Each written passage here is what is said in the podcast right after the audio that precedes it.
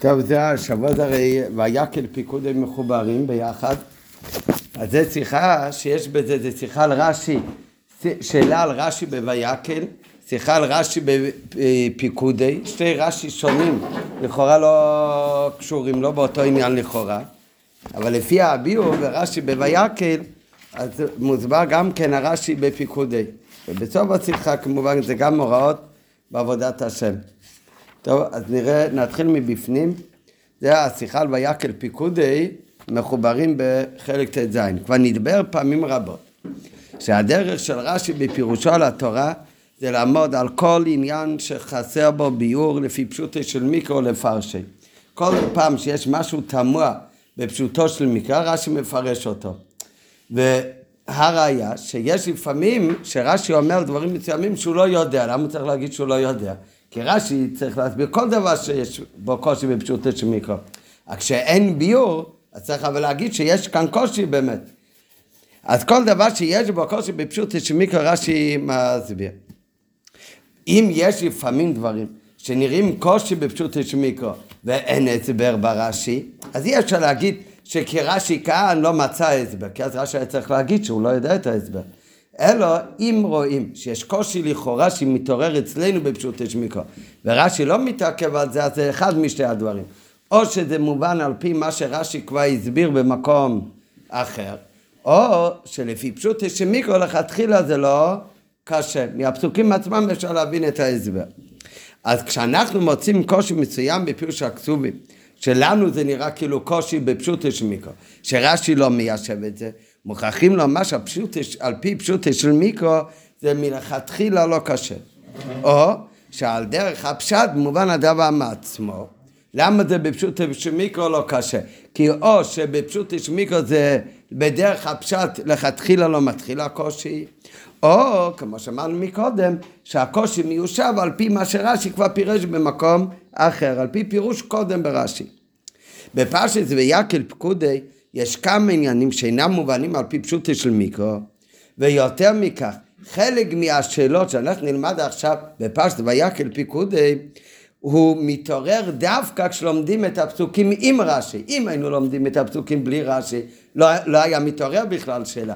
יש בפשט ויקל וגם בפיקודי שאלות בפשוטו של מיקרו, שדווקא מי שלומד את החיטס עם רש"י, מי שלומד את הפסוק עם רש"י, דווקא הוא מתעורר אצלו עוד יותר השאלה בפשוטו של מיקרו. מצד שני לא רואים שרש"י מסביר את זה. נראה עוד רגע. הוא מביא דוגמה בויקל וגם בפיקודי, שלולי פירוש רש"י אולי בכלל לא היה מתעורר שאלה, אבל דווקא בגלל פירוש רש"י, אז לכאורה מתעורר שאלה גדולה, ורש"י בכלל לא עונה על זה.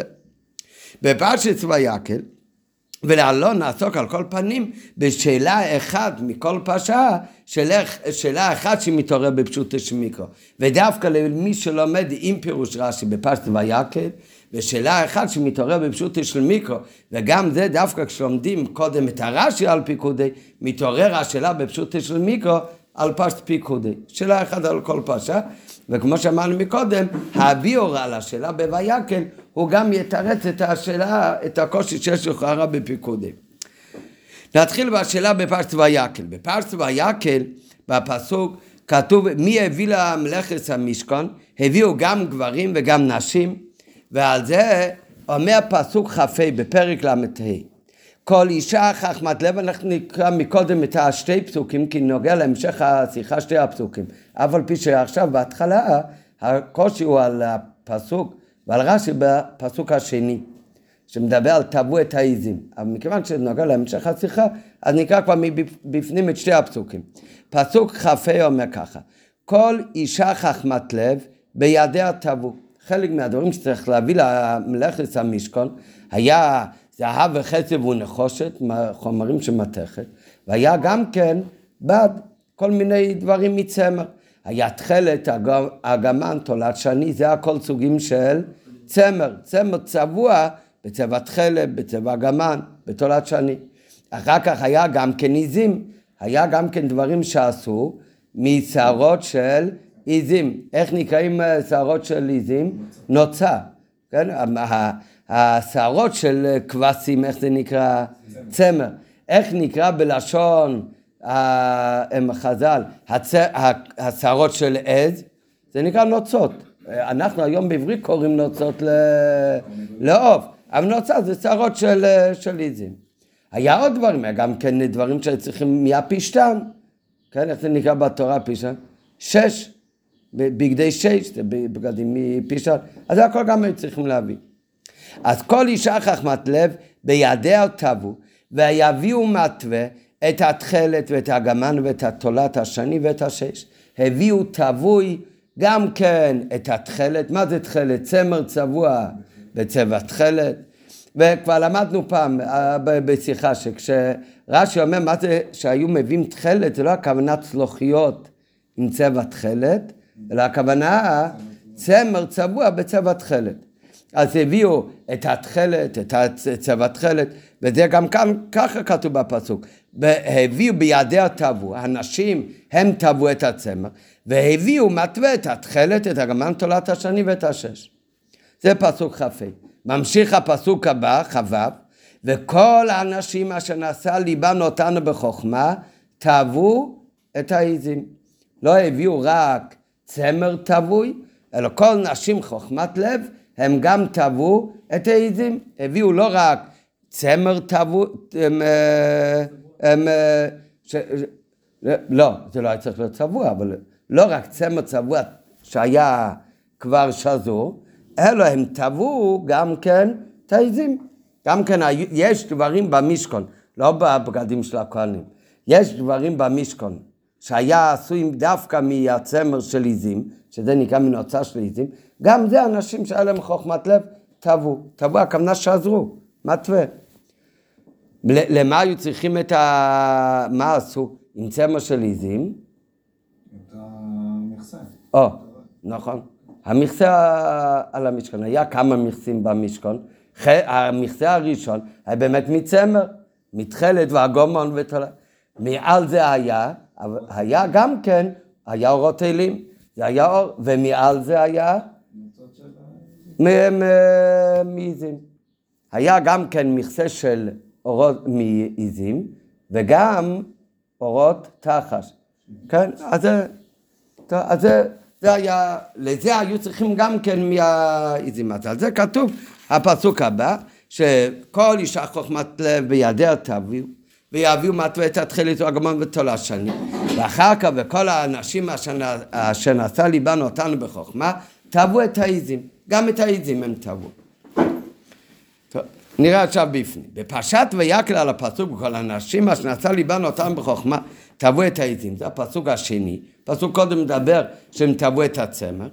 אומר רש"י, שפירושו, כמו שכתב רש"י, שמעל גבי העיזים תבעו אותם. אומר רש"י, שאיך תבעו את הנוצה של עז, את השרות של עיזים, זה לא שעשו תספורת לעיזים. ואחר כך טבעו את הצמר של העיזים, שזה נקרא נוצו, נוצה של עיזים, אלא כשהשערות היו עדיין על העיזים, זה עדיין היה מחובר, אז אנשים, בהיות עדיין הנוצה של עז על העז, הם טבעו את זה. הם טבעו את זה, עשו מזה חוטים. ואיך הביאו את זה לגזברים, למשך... הביאו את העיזים. שעל העץ היה טבוי הצמר, הצמר של עיזים. מה? כמו שאמרנו, במסכת שבת. נכון, אם זה נחשב בדרך הרגילה או בשינוי, נכון? אז זה כל, אז זה אומר רש"י, אומר זה רש"י בפרשה שלנו. היינו שטביעת צמר העיזים, שצמר העיזים, אנחנו נקרא לזה צמר, כי בעברית זה צמר, אבל בחז"ל איך נקרא צמר העיזים? זה נקרא נוצה, נוצה של עיזים. אז זה, מתי זה נעשה? מתי טבעו את זה?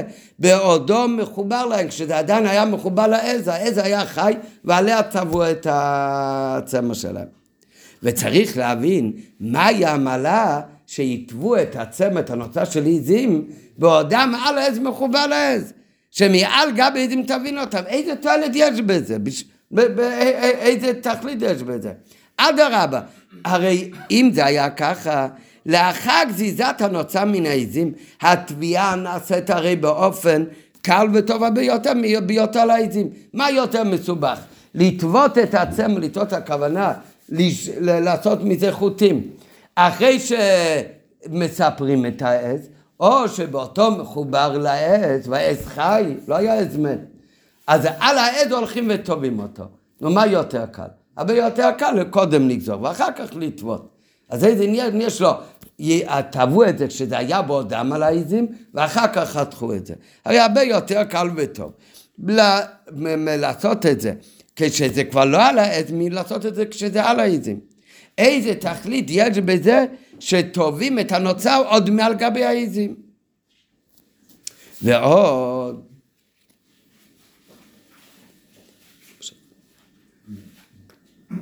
העניין הזה שתאהבו את הנוצר בהיותם על העיזים, זה הולך רק על פסוק כ"ו, זה הולך רק על העיזים, על הצמר שכתוב בפסוק כ"ה. את תכלת הגמם ותולעת שני, על זה לא כתוב שהם תאהבו את הצמר בהיותם עדיין על הכבשים ועל רכילים, בוודאי שלא.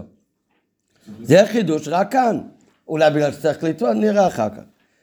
אומר רש"י, תאהבו את העיזים, נראה אחר כך עוד כמה דיוקים ברש"י, אבל נקרא בפנים וכבר נקדים חלק מהשאלות. אומר רש"י, תאהבו את העיזים, אומר רש"י, היא הייתה אומנות יתרה. זה לא היה דבר פשוט, זה היה אומנות יתרה. שמעל גבי העיזים טובים אותם. טוב, השאלה הנוספת שנראה בהמשך ברש"י, הסדר הרי היה צריך להיות הפוך. רש"י היה צריך להגיד, תאהבו את העיזים, מה זה הלשון העיזים? תאהבו את העיזים? תאהבו את הצמר, את הנוצה. תאהבו את העיזים זה, תאהבו את הנוצה כשזה עדיין היה מחובר לעיזים. ואז זה היה באמת אומנות יתרה. רש"י אבל אומר הפוך, עוד לפני שהוא אומר מה עשו כאן, הוא אומר, תאהבו את העיזים אומנות, יתרה הייתה כאן. אחר כך הוא אומר, שבעודם על העיזים תאהבו אותם. כן, איך אתה אומר שזו אומנות מיוחדת עוד לפני שאתה אומר שמה עשו? צריך קודם להגיד מה עשו. תבוא את העיזים בעודם על העז הנוצה, אז כבר תבוא אותם, וזה הייתה אומנות יתרה. כן, זה, זה, זה כבר בשאלות אחר כך. אבל איפה אומר את זה רש"י? רש"י, זה הכל ב"תבעו את העיזים". ויביאו את המטווה, את התכלת והגמם, שם לא אומר שצבעו את הצמר בהיותם על הכבשים. כן, שם חתכו את הצמר מעל הכבשים. ועשו חוטים, וצבעו את זה בתכלת ובגומה וכל דבר, והביאו למשכון. ועוד. ולכאורה אדרבה, דבר ראשון, הרי הרבה יותר קל לעבוד עם החומר, אחרי שאתה חותך אותו, מללכת לטוות אותו, כשעדיין מחובר לתוך העז. אז מה העניין בזה? ועוד. כיוון שמתואר כאן, בכתוב גודל חביבות של מלאכת המשכון אצל אנשים, ועל דרך מה שכתוב כבר בפסוק מקודם, ויבואו האנשים על הנשים, שמזה לומדים, הביאו האנשים על הנשים. זאת אומרת, הגברים היו תפלים להבאה של הנשים, הנשים הביאו יותר. היה להם חביבות יתרה, הביאו יותר בכמות או באיכות, יותר השתדלו במלאכת המשכון. בהראותן חוכמה וכישרון יוצאים מגדר רגיל בתביעה מעל גבי העזים. אז גם כאן אנשים רצו להביא, להראות איזשהו חוכמה מיוחדת בזה שהביאו הם, אה, צמר עזים טבוי, שהם טבעו את זה כשזה היה עדיין על גבי העזים. האם באמת יש בזה עניין מיוחד? השאלה הראשונה, לכאורה למה צריך לעשות כאן עניין מיוחד, זה יותר קל ויותר טוב לעבוד עם זה אחרי שחותכים, אבל אם יש בזה עניין מיוחד, וזה מראה על החוכמת לב ועל נדיבות ועל הזריזות של אנשים שרצו לעשות משהו מיוחד, אם זה באמת מיוחד, אז למה מוצאים את זה רק, רק בצמר של העיזים ולא בתכלת והגמן גם כן בצמר הכבשים? אז למה לא מצינו כן גם בתביעת הצמר של העיריות התחתונות, שהם היו מתחילת והגומן, שאמורים ליל, שכתוב פסוק אחד קודם, שגם שם הרי פסוק מדגיש שהתביעה נעשתה בחוכמה, גם שם זה נעשה על ידי חוכמת נשים. וכל אישה חוכמת לב בידיה תביאו ויביאו מטווה את התכלת ואת הגמן, זה פסוק אחד צמוד לפני זה כמו שקראנו מקודם. מכל מקום, התביעת צמר לא נעשתה מעל גבי הכבשים, אלא אחרי שחתכו אותה מהכבשים. רק גם בזה היה עניין, אישה חוכמת לב תבעו את הכבשים גם כן, אחרי שחתכו. אז למה כאן דווקא, שגם כתוב לכאורה אותו לשון, אישה חוכמת לב, תבעו את העיזים, למה דווקא כאן צריך להיות עניין מיוחד שהם עשו את זה כשהצמא הייתה עדיין על העז.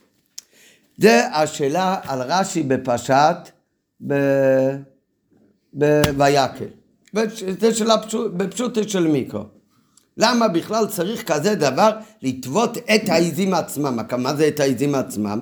את, ה... את הנוטה שעדיין מחוברת לעיזים. למה צריך לעשות את זה? מה זה נותן לנו? ואם כן, למה זה היה דווקא בעיזים ולא בצמר של הכבשים גם כן? זה בשבע שיותר קשה גם על העזים. אה? יותר קשה לעשות על העזים. יותר מכבשים, כבש הוא ילד טוב, כן, הוא עומד במקום. לעומת זאת, העז הוא קופץ כל הזמן, הוא לא, הוא לא רגוע, הוא צריך ריטלין. העז הוא יותר קופץ מהכבשים. אז זה עוד יותר קשה לטוות מעל גבי העז מלטוות על גבי הכבש. ובפרט בהערה שבע אומר בניין, שיותר קשה התביעה על גבי עזים שהם תקיפים וקופצים יותר מכבשים. טוב, אז זו שאלה בפשוטו של מיקרו, ורש"י לא מתעכב על זה. לא, אז כאן נראה, התשובה היא לא על פי רש"י במקום אחר, אלא התשובה היא מתוך הפסוק עצמו. כן, ובזה בזה אנחנו נקדים למה, מה באמת המקור, למה צריך באמת להגיד שזה היה מעל העזים וכולי וכולי. אבל עכשיו בעוד ב' נעבור לשאלה בפרשת פיקוד, עניין אחר לכאורה לגמרי.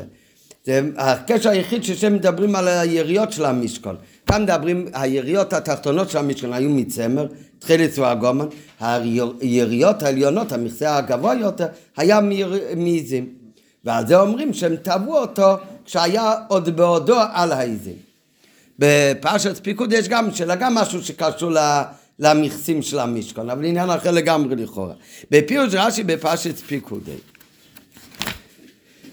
צריך להבין, מה שרש"י מביא על הפסוק מי שהציבו לבצלאל לעשות תחילה כלים ואחר כך משכון.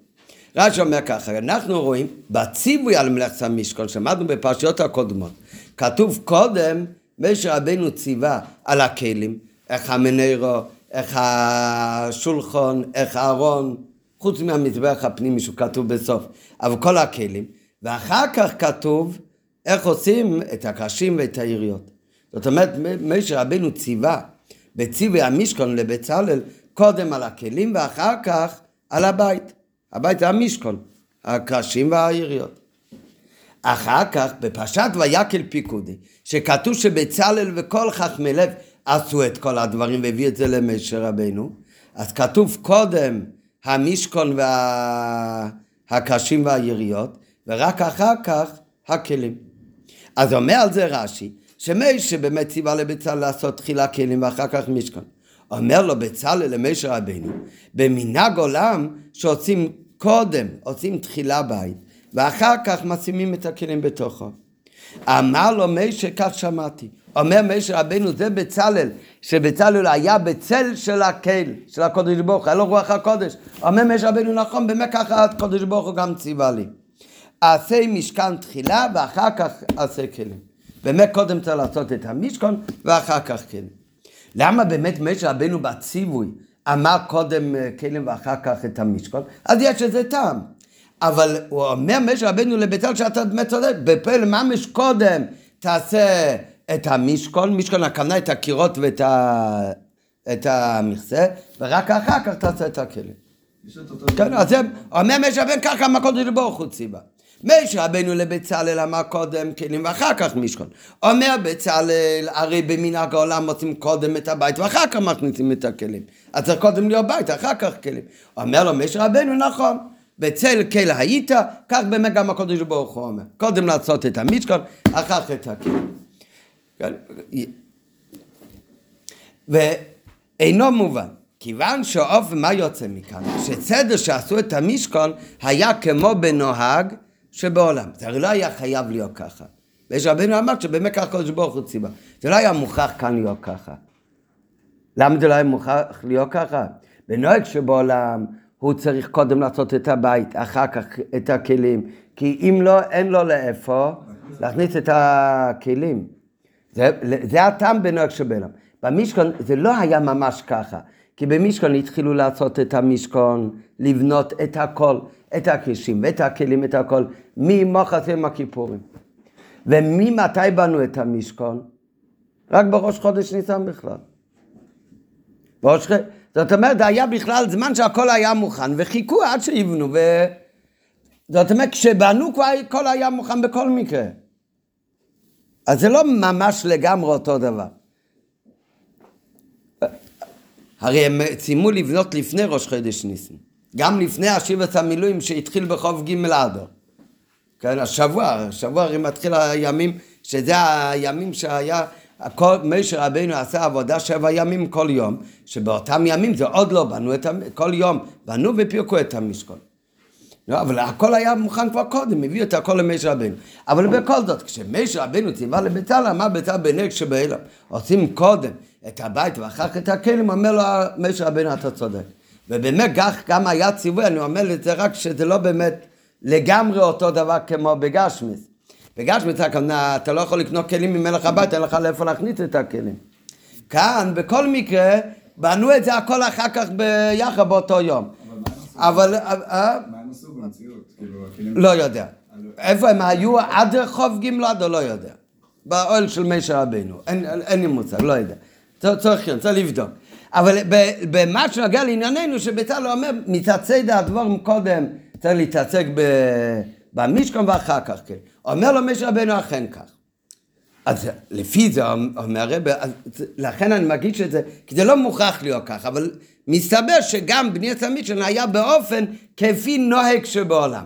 אז אם הנוהג שבעולם, שבאמת שם צריך להיות קודם הבית ואחר כך כלים, אז גם אם ככה בצלאל, הוא נכון גם כן צריך לעשות קודם בית ואחר כך כלים. טוב, עכשיו, בבית עצמו, מה עושים קודם? את הקירות או את הגג? את הקירות ואחר כך את הגג. אז עוד פעם, אם, לפי האמת במשכון זה לא משנה הרי. כי הרי עשו, עשו את הכל, ורק חודש אחר כך, חודשיים אחר כך בנו את הכל. אבל אם זה הולך לפי בנוהג שבעולם, אתה גם כאן הולך, אם זה הולך לפי נוהג שבעולם. אז בדיוק כמו קודם בית ואחר כך כלים, צריך להיות קודם קירות ואחר כך גג.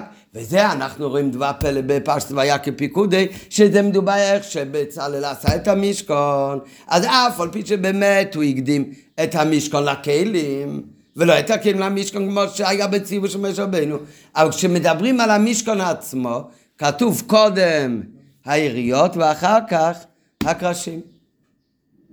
אז כאן פתאום זה לא כפי נהג שבאלום.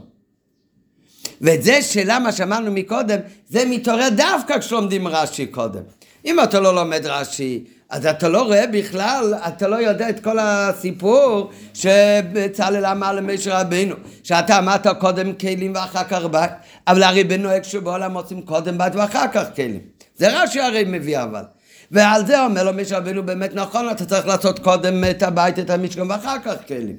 אז דווקא מי שלומד את הרש"י, דווקא אצלו נהיה הקושי הזה, שאם כבר הגענו לכאן, למסקנה שהדרך של בניית המשכון, לעשות את הדברים על ידי בצלאל היה כנוהג שבעולם, אז למה זה תופס רק לעניין משכון וכלים, ולא בעניין משכון גופה שצריך להיות קודם הקירות, האצי שיטים עמדים, ואחר כך את הגג, שזה היה היריות, את כל המכסים של היריות. ולאינו מובן. כיוון שאופן וסדר עשיית המשכן היה בהתאם, בהתאם למינק האילום, הרי מינק האילום בבניית בייס הוא לבנות תחילה את הכתלים ולהכין את הגג.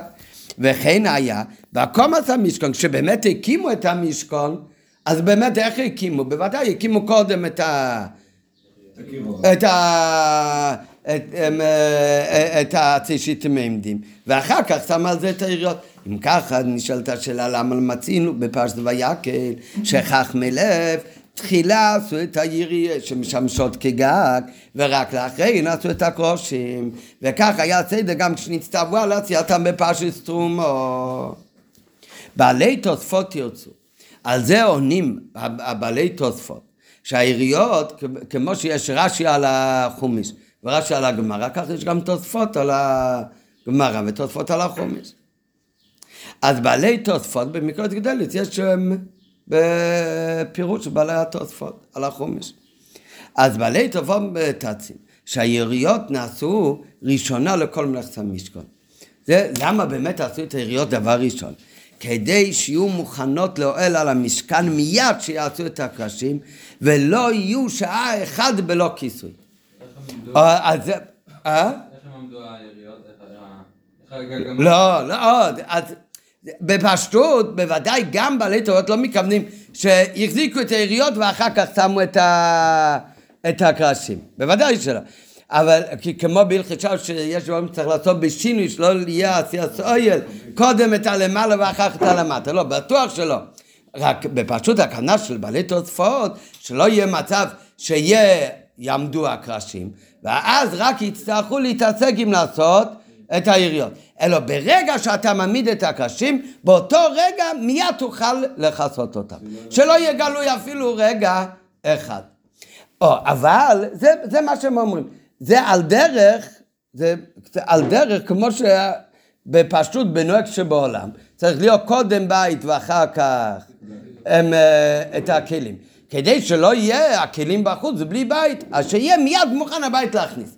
אז על דרך זה אומרים בעלי התוספות, שלמה באמת היה, כאן לא היה ממש נוהג בעולם, שבנוהג בעולם אתה בונה קודם קירות ואחר כך גג, כי כאן לא רצינו שיעמדו עצי שיטים אף פעם לא מכוסים. לכן רצינו מיד שיעמידו את עצי שיטים, מיד יהיה מוכן הכיסוי לכסות אותם גם. טוב, הכל טוב ויפה, אבל השאלה זה שלא לא, הם לא העמידו את הקרשים כשעשו את הקרשים, ולא כיסו את הקרשים כשעשו את היריות. עשו בהתחלה את הכל, ואז הביאו את הכל למשה רבינו. כן, למדנו פעם שיחה שאף על פי שהמלך, המלוך לא הייתה על ידי משה, אבל הכל היו צריכים להביא למשה רבינו. הכל תלוי, בניית המשכן תלוי ב... אז זה לא כאן. אז אם ככה, שבכל מקרה עשו את הכל, ואחרי שעשו את הכל, הכל הביאו למשה רבנו. אז מה זה משנה?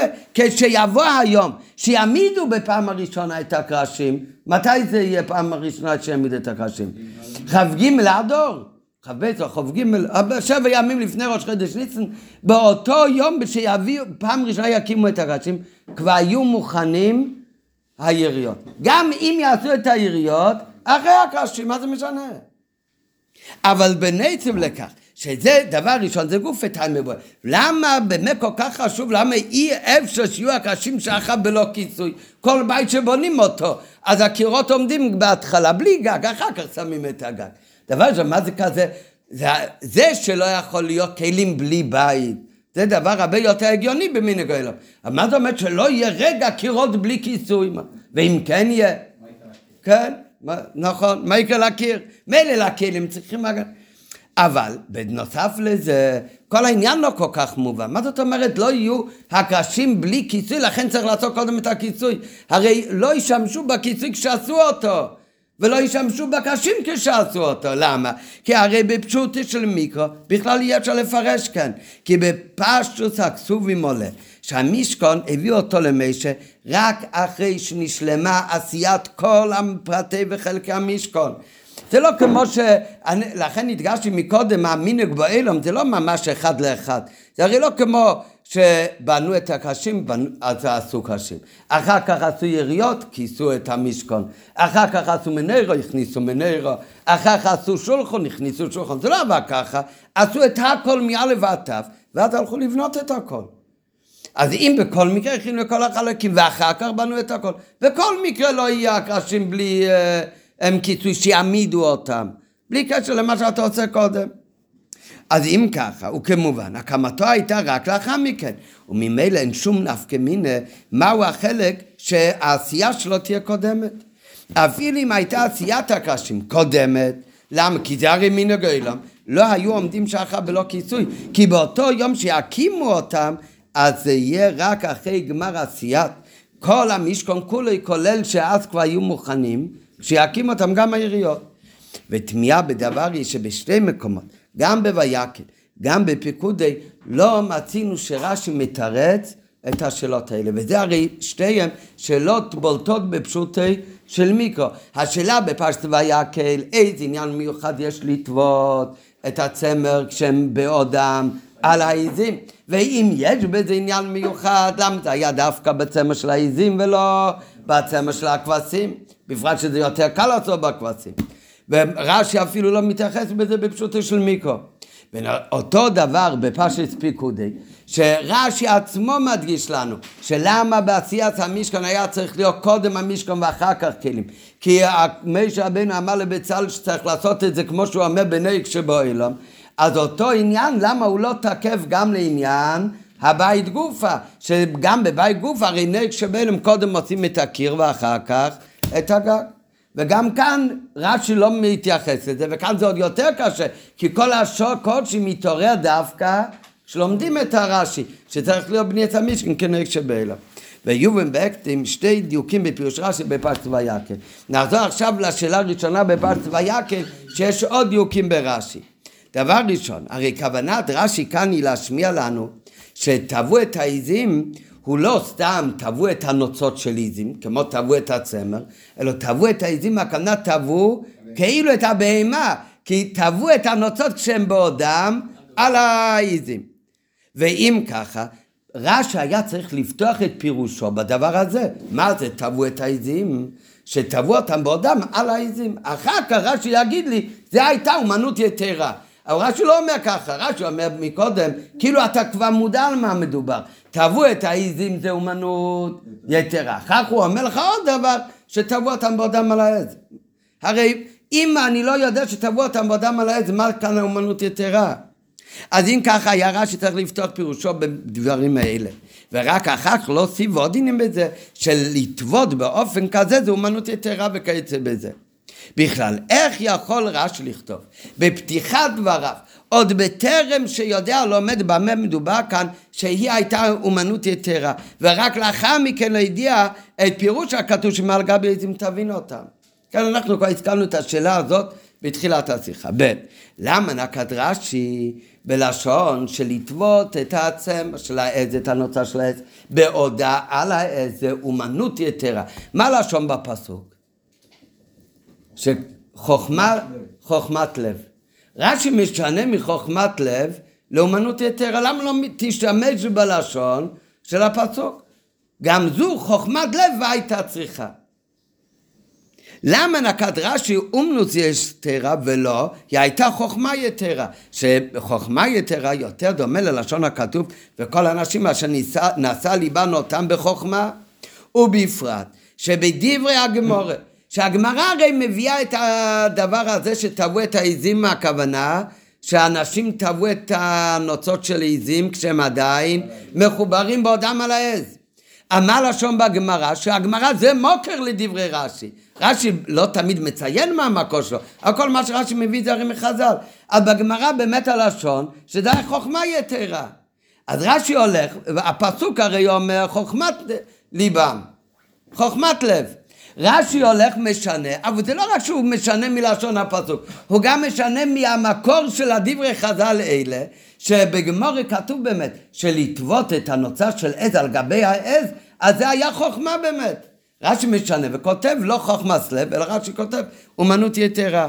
בפרט שגם בגמרא הלשון הוא החוכמה יסירו, ורש"י לא אומר חוכמה, חוכמה יתרה, אלא רש"י אומר אומנות יתרה.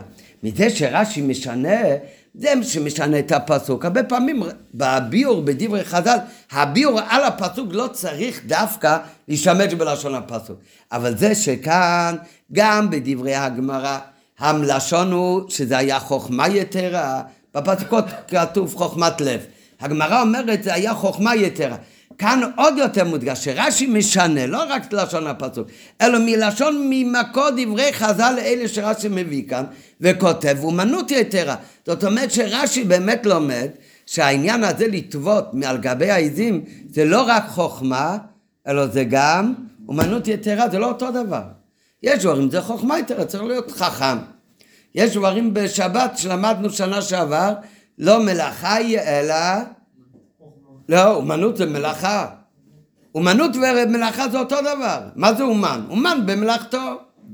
יש דברים שהגמרא אומרת שזה אפילו באיסורי דרבנן בשבת זה פחות מאיסור דרבנן רגיל. למה? כי זה לא מלאכה אלא חוכמה לאיזה דברים?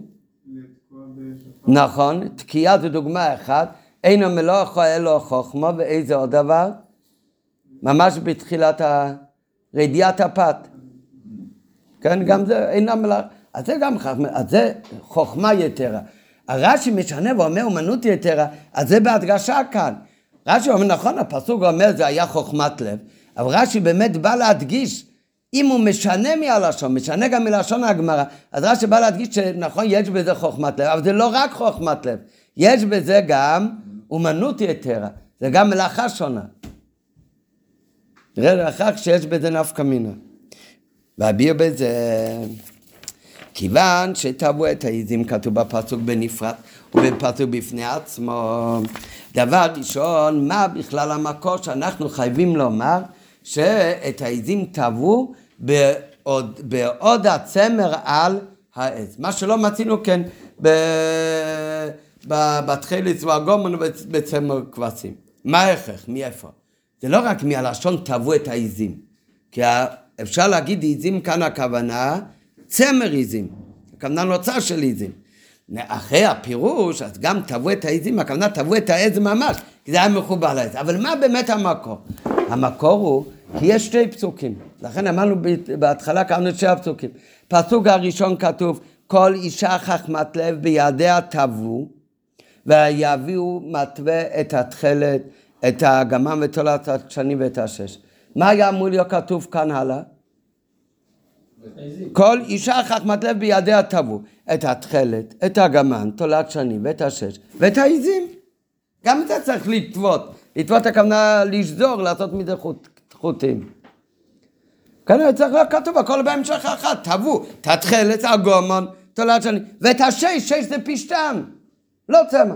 נו, שיכתוב גם, גם כן את הנויצות של עיזים. לא, כאן נגמר פסוק, מתחיל פסוק חדש. וכל הנשים, לא רק פסוק חדש על ה... מזכיר עוד פעם גם מי עשה את זה, וכל הנשים אשר נוסו לי בניסונו בחוכמה, עוד פעם שיש להם חוכמת לב, תאהבו את העיזים. כאן, זה הרי הכל מיותר, חוץ משתי מילים האחרונות, את העיזים, הכל מיותר. את השתי מילים האלה, את העיזים, פשוט תצמיד לפסוק הקודם. אלא מזה הוכחה שהטוב הוא שבפסוק חווי, והטוב הוא שבפסוק חווה, זה לא אותו תביעה. ולכן זה כתוב בשתי פעמים, וכתוב עוד הפעם בכל הנשים. ובפסוק הראשון כבר היו נשים חוכמת לב, אבל בפסוק השני נשים חוכמת לב, זה, יש בזה תוספת. זה גם אומנוס סיירו. ולכן זה מחולק לשתיים. למה זה באמת מחולק לשתיים? כי זה שתי דברים שונים. הדבר הראשון, הם גזרו את הכבשים מהצמר שלהם. עשו, הם, אה, הם אה, גזרו את הצמר שלהם. ואחר כך טבעו אותם, ניקו אותם, טבעו אותם, צבעו אותם וכולי וכולי. ואז הביאו את זה לגזבר למשה רבינו. פסוק שני זה משהו אחר לגמרי. זה עניין מיוחד, שהיה צריך על זה נשים עוד יותר מיוחדות. שיש נשים עם חוכמת לב עוד יותר יתרה, שהם ידעו לקחת עיזים אפילו שהם קפיצים, ולטוות את הצמר שלהם, את הנוצר של עיזים, באותם על העז. ואז איך הביאו את זה למשה רבינו? עם העז. נראה עוד רגע למה זה היה כל כך חשוב, איזה עניין יש בזה. מה, סתם לעשות קונץ? זה לא סתם, נראה עוד רגע, זה, זה נוגע, זה, זה מבטא את הזריזות ואת ההשתדלות יתרה של אנשים במלאכת המשכון. שאמרנו מקודם שהרי האנושים הביאו על האנושים, האנושים היו עיקר בנידוס המשכון. היה בזה עניין מיוחד למה שרצו לעשות דווקא בצורה כזאת. בהמשך נראה. והביאו בזה. דבר ראשון, כיוון שטבעו את העזים, כתוב בפסוק נפרד ובפסוק בפני עצמי, ולא נכלל בפסוק קודם יחד עם כל איש הוכח מעשה בידיה תביאו ויביאו מתווה את התחילת וסגומון, כמו בכתובים העוסקים בהבאתם ובציווי על תרומותים, ששם כתוב כל החומרים ביחד, בין את התכלת, בין הצמר, בין השש ובין העיזים. וכאן הוא מחלק את זה לשתיים. וזה לא רק שתי פסוקים, אלא בפרט שהפסוק חוזר וכופל כאן עוד הפעם, שזה נשים אשר נעשה ליבן אותם בחוכמה טבעו. מזה מובן מעצמו, זאת לפני רש"י. לכן רש"י לא מתחיל שעשו על זה, עוד לפני רש"י, אתה רק קורא את שתי הפסוקים. אתה כבר יודע שהתביעה של העיזים זה היה תביעה שונה מהצמר. עובדה שהוא מחלק את זה פסוק בפני עצמי. אז זה כבר מובן מעצמי, מובן מעצמי מודגש גם בלי רש"י, שטוב אצל איזים כאן הוא לא דומה לטוב של הפסוק הקודם שהולך על הכבשים. ומאחר שלא תיתכן תביעה של איזים, כוונת הכתוב היא שאנשים טבעו, הרי אי אפשר לטבות את העז, כוונת הכתוב הוא שאנשים טבעו את הנוצה במחובר לעיזים. טבעו את זה ביחד עם העיזים. למה באמת? וטעם הדובר, למה באמת זה היה כל כך חשוב במלאכת המשכון? אם הם עשו ככה, כנראה זה גם היה על פי הציווי ככה. למה זה באמת היה כל כך חשוב? למה לעשות כזה דבר תמוה ומוזר? לטוות את הצמר בעודו על העץ. אה? זה יותר נקי? לא, כשמורידים אז אה, עושים אה, כביסה בהרתחה, זה יוצא נקי. אני חושב שצמר באמת צריך לנקות קודם, לא? מה? נכון? וטעם הדובר מובן גם לבן חומש למיקרו. מאחר שהדברים שנדבו בני ישראל והביאו עבור המשכון היו תרומת השם בתורת נדבה והקרבה להשם. הנה כמו שבקורבנות יש סוגים שונים. יש הקורבן עשיר מה הוא מביא קורבן? בהמה. יש קורבנות מסוימות שלעניים יש הנחה, אז ממה הוא מביא? יוני. יונים. ואם אין לו גם כסף ליונה, אה, קמח, מנחו. נו, מה יותר חשוב? הבהמה כמו, למה? לא, היא דרגה יותר גבוהה. או, אתה אומר יותר יקר, ואם נמצא יקר, אתה צודק, זה, זה טכני, אבל נכון, יובל צודק, למה זה, למה זה, זה מ... כאילו. זה מן הצמח, וזה מן החי.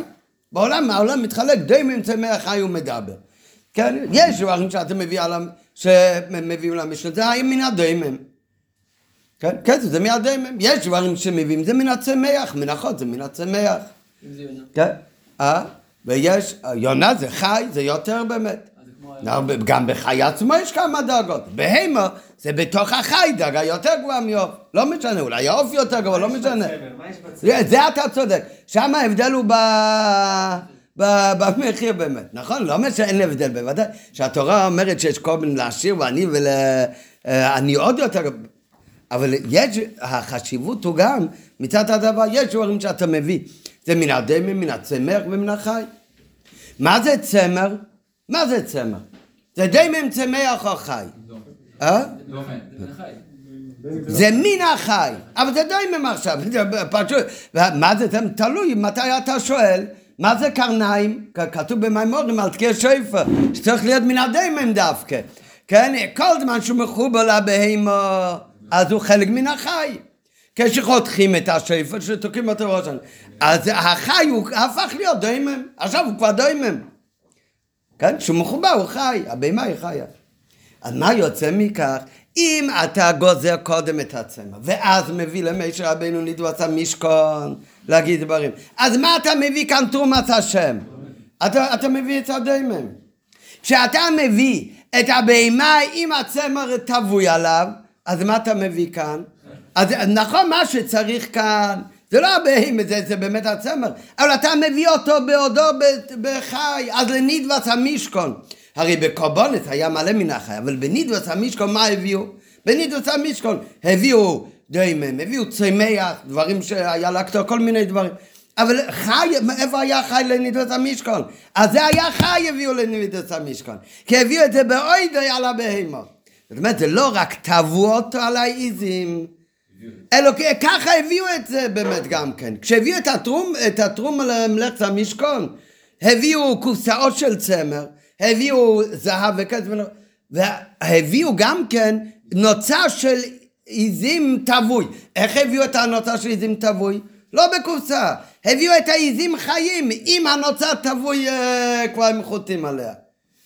ואחרי שהביאו את זה, אז חתכו את זה. אז היה נידוס המשכון הרבה יותר עשירה. על דרך זה זה גם בנגיע, והרי יש בכל תרום לקדוש ברוך הוא, אפשר להביא מכמה סוגים שונים. אפשר להביא מן החיים, מן הצמר, כמו שמצינו, כבר בנדבה והקור מן הראשון שמספר את התורה. מי היה הראשונים שהביאו קורבנות? קין והבל. אז נכון, היה גם הבדל שהבל הביא מהמשובח, וקין הביא מהלא משובח. אבל הבל הביא? מן החי, וקין הביא מהפירות. מה הביא רק מהצומח? הבל הביא מהמשובח יותר. כמו שרואים מיד בתחילה בראשית, בקורבן קין וקורבן אבן, וקורבן בעלי חיים חשוב יותר מקורבן של צמח. על דרך גם נדידן, אם אפשר לטוות את חוטי הנוצה, כשהם עדיין מחוברים לעזים מן החי, אז התרומה היא חשובה יותר ממתווה נוצה שנגזזה כבר העזים. כי חוטים מחוברים עדיין לבעלי חיים, הם עדיין גדלים. ויש להם שייכוס למין החי, לכן הוא חלק ממין החי, הוא עדיין גודל, הוא הרי מחובר. שהרי הם יונקים מגוף החי. מה שאין כי החוטים לאחרי גזיזתם מגוף החי, אז עכשיו הוא כבר לא גודל יותר, אז עכשיו הוא הופך להיות כמו דיימם. ובפרט אם נפרש בפשוט כנ"ל, שזה לא רק צבעו את זה שהיה לעיזים, אלא כך גם הביאו את זה. כמו שאמרנו מקודם, שגם אהבת החוטים הייתה בו אוידם על גבי עיזים, זה לא רק טבעו אותם על העיזים, אחר כך חתכו והביאו, אלא טבעו אותם על העיזים, וככה הביאו את זה לנידוץ המשכון. אם היו טובים את זה על גבי העיזים, ואז חותכים ומביאים, אז גם כן, כשהשתדלו, עשו את החוטי, אה, הרי מה היו צריכים לנידוץ המשכון? את החוטים של אה, נוצה של עיזים. אז כשאתה עושה את זה, זה היה עדיין חי. אבל פשוט זה לא רק שעשית את זה, זה היה עדיין חי. גם כשהביאו את זה תרומת השם, הביאו את זה ככה. אה, חתכו את זה אצל הגזברים, לא אצל אלה שטבעו בפשטות. ואם כן העילוי שבזה הוא פשוט מאוד, שבש"ס נסינוסום, הרי זה בגדר דובר חי. מעכשיו גם מובן שטבעו את העיזים היה רק בעשיית יריות עיזים, ולא מצינו כן ביריות של תחילת או הגומן. אם באמת היו עושים את זה בעד אחד ואחר כך חותכים, גם זה לא כל כך מסתדר, אבל אז עוד בסדר, אבל בפשטות, כמו שאמרנו, זה שהם עשו את זה בעד על העז, כך גם הביאו את זה לגזברים, למשה רבנו בתונית וסמישכון, עם העז חי. מתי אפשר לעשות את זה? זה אפשר לעשות רק ביריות איזים. בצמא אי אפשר לעשות את זה כך. למה אפשר לעשות את זה בצמא? כי את הצמא אתה הרי צריך שהוא יהיה צבוע. חלק בתכלת, חלק אגומון, חלק תולעת שני. ואז אתה צריך לערבב את, הצ... את התכלת של תולעת שני. אי אפשר שזה מחובר בכלל. ועכשיו מובן גם למה זה היה דווקא בעיזים. כי חוטי צמא של הכבשים, הרי נדרש היה להביא בהיותם כבר צבועים בתחילת צבא הגומן. כמו שמדנו פעם באריכות, שרש"י בתחילת פרשת סטרומה מדייק, ואת התחילת ואת הגומן אומר רש"י מה זה תחילת? צמר צבוע בתחילת. ואת הגומן צמר צבוע בהגומן. רש"י בא בזה לחדש, לא כמו המפרשים שאומרים שהביאו צמר, ומה שכתוב בפסוק תביאו תכלת והגומן הכוונה צלוחיות של צבע תכלת וצלוחיות של צבע הגומן אלא היו צריכים להביא צמר צבוע בצבע תכלת. וצבע שתם, שזה צבע של דם חילזון בגוון תכלת או בגוון הגומן ודבר זה הצביעה הרי אי אפשר בשעה שחוטי הצמר מחוברים לקבצים אז מה יוצא? שכשהביאו את התחילת והגומון, בכל מקרה זה לא יכול להיות מיד אחת תביעתה מעל גבי הקבצים, אלא צריך לחתוך את זה קודם. ופשיטה שלא יכולים לעשות, אי אפשר לעשות את זה מיד אחרי שטובים, גם אם היו טובים אחרי הקבצים, כי צריך קודם למליצוע, ופשיטה שלא יכלו להביא את זה על הקבוצים, שעדיין מחובר כמו שעשו עם האיזים. למה באמת? כי הרי צריך קודם לצבוע את זה, וזה לא יכול להיות כשהבהמה שזה על הבהמה. ולכן, כשבכל מקרה אתה לא יכול להביא את זה כחי, תרומה מן החי. אם בכל מקרה זה לא חי, נו, אז כבר תעשה את זה בצורה שיהיה יותר קל לעבוד עם זה. אז תחתוך את הצמח ותאבד אותה, ותעשה הכל כרגיל, ואז תביא. ועל כן תביעתם לא נעשה על גבי הקבוצים, שהרי בין כך ובין כך לא הייתה הבאת תרומה להשם יכולה לעשות באופן המשובח, מה זה האופן המשובח? שהוא עדיין נקרא חי, בעודה מחוברת או על כל פנים בסמיכות לזמן החיבור מן החי. בסוגריים כל פעם הרב אומר, או שהביאו את זה ממש על החי, או שהביאו את זה מיד אחרי שגזרו. אבל בפשטות אמר מקודם מביא את זה על החי ממש. אי אפשר לצבוע בתחילה ואז לעשות אה? מה, את הבהמה? אה, לצבוע זה לא עם, אה, אה, מברשת, זה, צבע שבגשם הראשון גם יורד. איך צובעים? כמו שכתוב במידת שבת, היו מכניסים את הצמר בתוך יורה, בישול על האש של התכלת, וככה זה מתבשל, ואז אתה מכניס בזה את הצמר. זה קשה לעשות את זה עם כל הכבש. הוא כבר לא יהיה חי. הוא כבר לא יהיה חי. גם בזה יש צו על החיים. לא, גם עצם התביעה על הבהמה. כן, נראה בהמשך. אבל אמנות יתרה. אה? האמ- האמנות יתרה היה שלא יהיה צו בעל החיים? לא- לאו דווקא. אמונות יתרה היה שיצא שזור טוב. תבוי טוב. אולי גם. בהמשך לדברים אלה, וזה מובן מעצמי, כל ההסבר מה שמדנו עד עכשיו, זה לא חידוש של רש"י, זה, זה אני יכול להבין גם בלי רש"י. איך אני יודע את זה בלי רש"י? כי כתוב טוב האיזם. מה זה טוב האיזם? כשבאדם על האיזם, לא צריך, בלי רש"י, זה הכל מובן מעצמו. לא הייתי אומר את זה אם זה היה כתוב באותו פסוק בהמשך לצמר. עכשיו הפסוק מפריד לי את זה בשתיים. וכותב פסוק נפרד לתביעה של כל הצמר ושל הפשתן. ופסוק נפרד עם עוד הפעם הקדמה של כל הנשים שהיה להם חוכמת לב טבעו את העיזים הכל בנפרד. וכאן כתוב בלשון טבעו את העיזים אז אתה מגיע למסקנה שהיה כאן עניין מיוחד שזה היה על העז זה מובן מעצמי אז על זה מגיע רש"י, הרי זה כבר מתרץ את השאלה, אמרנו מקודם, איך רש"י אומר, זה היה אומנוס יסרא לפני שהוא מספר לי בכלל, שהם טבעו את זה באותם על העץ. אומר, בזה שהם טבעו את זה ביודם על העץ, זה אתה יודע עוד לפני רש"י. אם אתה לומד את שתי הפסוקים, אתה רואה שהפסוק חוזר על עצמו, מדגיש שהיה עניין מיוחד בטוב וצועיזם, זה אתה כבר יודע. החידוש של רש"י הוא שזה היה לא רק חוכמה, אלא אומנוס יצא. עם זה מתחיל רש"י. אז על זה מדגיש רש"י, שהיא הייתה אומנוס יצרו. הנשים טבעו את העזים, לא רק כי זה נוסו ליבון איסונו בחוכמו, שזה כתוב בפסוק. מה חוכמה כאן?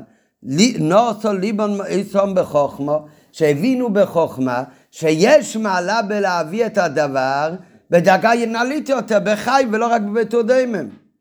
אז בנוסף לזה, שזה כולל גם את יכולתן להביא, להבין שתביעה באופן כזה יתרום מחשוב ויצר למשכון, אלא גם משום שהיה בכך עילוי ושבח בתוצאת המלאכה. על זה מגיע רש"י, ורש"י אומר מה שאתה כבר לא לבד יכול להבין מהפסוק. כל מה שלמדנו עד עכשיו אתה לבד מבין. כאן זה חוכמה יסר עוד יותר מהתביעה מהפסוק הקודם. לכן הפסוק חוזר על זה. מה, מה זה החוכמה היתרה שהם הבינו שיש בזה תרומה יותר נעלית? כי זה מן החי.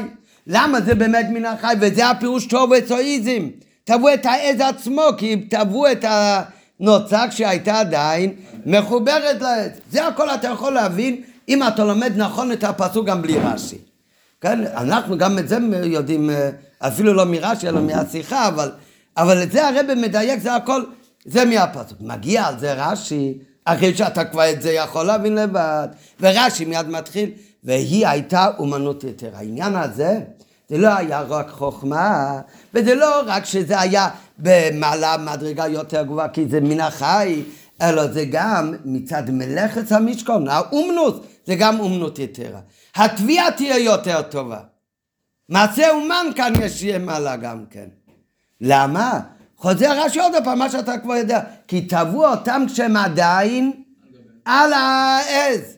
והנוצה והצמח שהוא עדיין מחובר לבהמה, הוא יותר טוב, הוא יותר רך מכשכבר חותכים אותה. וזה מה שרש"י בא להדגיש כאן. לא שטבעו את זה באותם מעלה, זה אתה כבר מבין מהפסוק. רש"י בא להגיד שבנוסף לחוכמת לב, ושזה היה תרומה יותר נעלית, כי זה היה תרומה לא רק מן הדמם אלא מן החי, אז גם אומנוס יש צעירו יש כאן. למה יש כאן גם אומנוס יצרו? כי זה מביא גם כן לתוצאה משובחת יותר. התביעה תהיה תביעה יותר טובה מלו היו טובים אחרי שכבר חתכו את זה. למה באמת? עצם התביעה, כשהיא נעשית על גבי העיזים, מביאה תוצאה משובחת יותר מאשר תביעת נוצה לאחר שכבר נגזזה מן העיזים. כי בשעה שהשערות עדיין מחוברות לבהמה, והם עדיין יונקים ממנה, יש בהם לחלוכית ורקות, ודבר זה הוא מעלה באומנות התביעה. כשאתה חותך את הצמר, כל שערות, כל דבר שמחובר, כל זמן שזה מחובר יש בזה חיות, אז זה רך יותר, יש בזה לחלוכית יותר. ברגע שמנתקים את זה ממקור חיותו, אז הוא מתייבש. הוא מתייבש, אז הוא נהיה יותר קשה גם כן. כל זה, נכון, כמו בצמח. זה, בזה אין הבדל הצמח או החי, זה הצמח של החי, גם בבן אדם, כן? כל דבר, השערות, כל, דבר. הצ- הציפורניים, אה? גיהנום. נכון, נכון. האור. בכל דבר ככה. כן, ענף הוא רך, מתי הוא רך? כשהוא מחובר לעץ. כשאתה מנתק אותו מעץ, מה שיותר זמן עובר, הוא נהיה קשה, הוא כבר לא נקרא ענף, הוא נהיה מטה, שבט, הוא עדיין רך, מטה הוא נהיה מקל, נכון? אתה יודע מהשיחה, אני רואה את אה, לפי החיוך. אבל זה במציאות ככה. אז אותו דבר זה גם... אז מתי התביעה תהיה הכי... נכון, זה מסובך, אף אחד לא טובה ככה. אבל מתי התביעה תהיה יותר אה, טובה?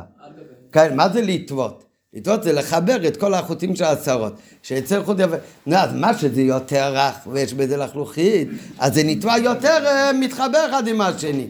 אז זה מה שאומר רש"י, העניין הזה הוא לא היה רחוק מיצירות, זה גם אומנוס יצירות. זה מי... ולכ... אז למה זה לא היה בצמר? גם בצמר, אם היו עושים ככה, זה היה, הצמר היה יותר, אמ, התביעה הייתה יותר משובחת. רק אי אפשר. אי אפשר, כי זה צריך להיות צבוע בתכלת. פחות צריך גם, כי הצמר הוא יותר רך מאשר... בסדר, אבל עדיין, גם בצמר זה יהיה ככה. זה תמיד יהיה אומנות את זה, רק שם זה בכל מקרה לא שייך. היה צריך לתבוע. על פי הנ"ל, על פי הנ"ל, וזה כל הביור הזה, ובזה נסיים היום. לפי כל הביור הזה, אפשר עכשיו גם להבין עניין אחר לגמרי בחיצוניס, זה הדיוק שהשארנו מקודם בפרשת פיקודי. שבנגיע לבצל שאמר לו משה רבנו, באמת אתה צודק, צריך לעשות כמנהגו אילום. ומהו מנהגו אילום? לעשות קודם את הבית ואחר כך את הכלים. אבל בתוך הבית גופה מה עשו קודם? את היריות לפני הקשים, למה? בנהג באילום גם עושים קודם קירות ואחר כך גג. ממה היה עשוי הגג? זה היה מ- מ- מ- מאיזה. כשעושים את היריות עיזים, אז זה בוודאי, כשעושים את היריות, בשביל זה כבר צריך, בשביל לעשות את היריות על הגג, בשביל זה כבר צריך לגזור אותם מהעץ כמובן. רק זה נעשה בבית של הגיז... זה כבר נעשה אצל הגיזבו. נו, מתי צריך לגזור אותם? מיד כשמביאים את זה לגזבר. למה צריכים לגזור את זה מיד כשמביאים לגזבר? מה תחכה עד אחרי שעושים מעצי שיטים עמדים? הרי זה מחובר, זה ימשיך לגדול. אם ימשיך לגדול זה לא יהיה טבוי. כן, טבעו מה שהיה על האיזים. נו, אז היו צריכים מיד לגזור אותו. מיד לגזור אותו ומיד לעבוד איתו כשהוא עדיין רך. ולכן עשו קודם את היריות ורק אחר כך את הקרושים. כשהולכים לבנות את המשכן זה עוד חודשיים יכול להיות. ואז פשיט שיהיה מוכן, הכל כבר יהיה מוכן מן המוכן, כמו שהרבא שאל על בעלי התוספות לפי פשוטו של מיקרו. אבל יש סיבה צדדית, למה באמת? מצד תרומת המשכון, שתרומת המשכון הרי את האיזים הביאו שונה משאר הדברים, הביאו את זה על גבי הבהמה. נו, כל זמן שזה על גבי בהמה זה ימשיך לגדול. אם זה ימשיך לגדול ואתה לא מיד מוריד את זה, אז מה יהיה? אז זה לא יהיה טבוי. אז צריך עוד פעם לטבות. נו, אבל הם הרי היו צריכים להביא כבר בנידוס המשכון, הצמר טבוי. נו, אז לכן ברגע שהביאו את זה צריך לחתוך, מרגע שחותכים צריך לאבד אותו. כי הרי כל המעלה זה שזה יותר רך, שזה יותר קרוב לזמן שמורידים את זה. אז לכן עשו את היריס קדם לקרושים.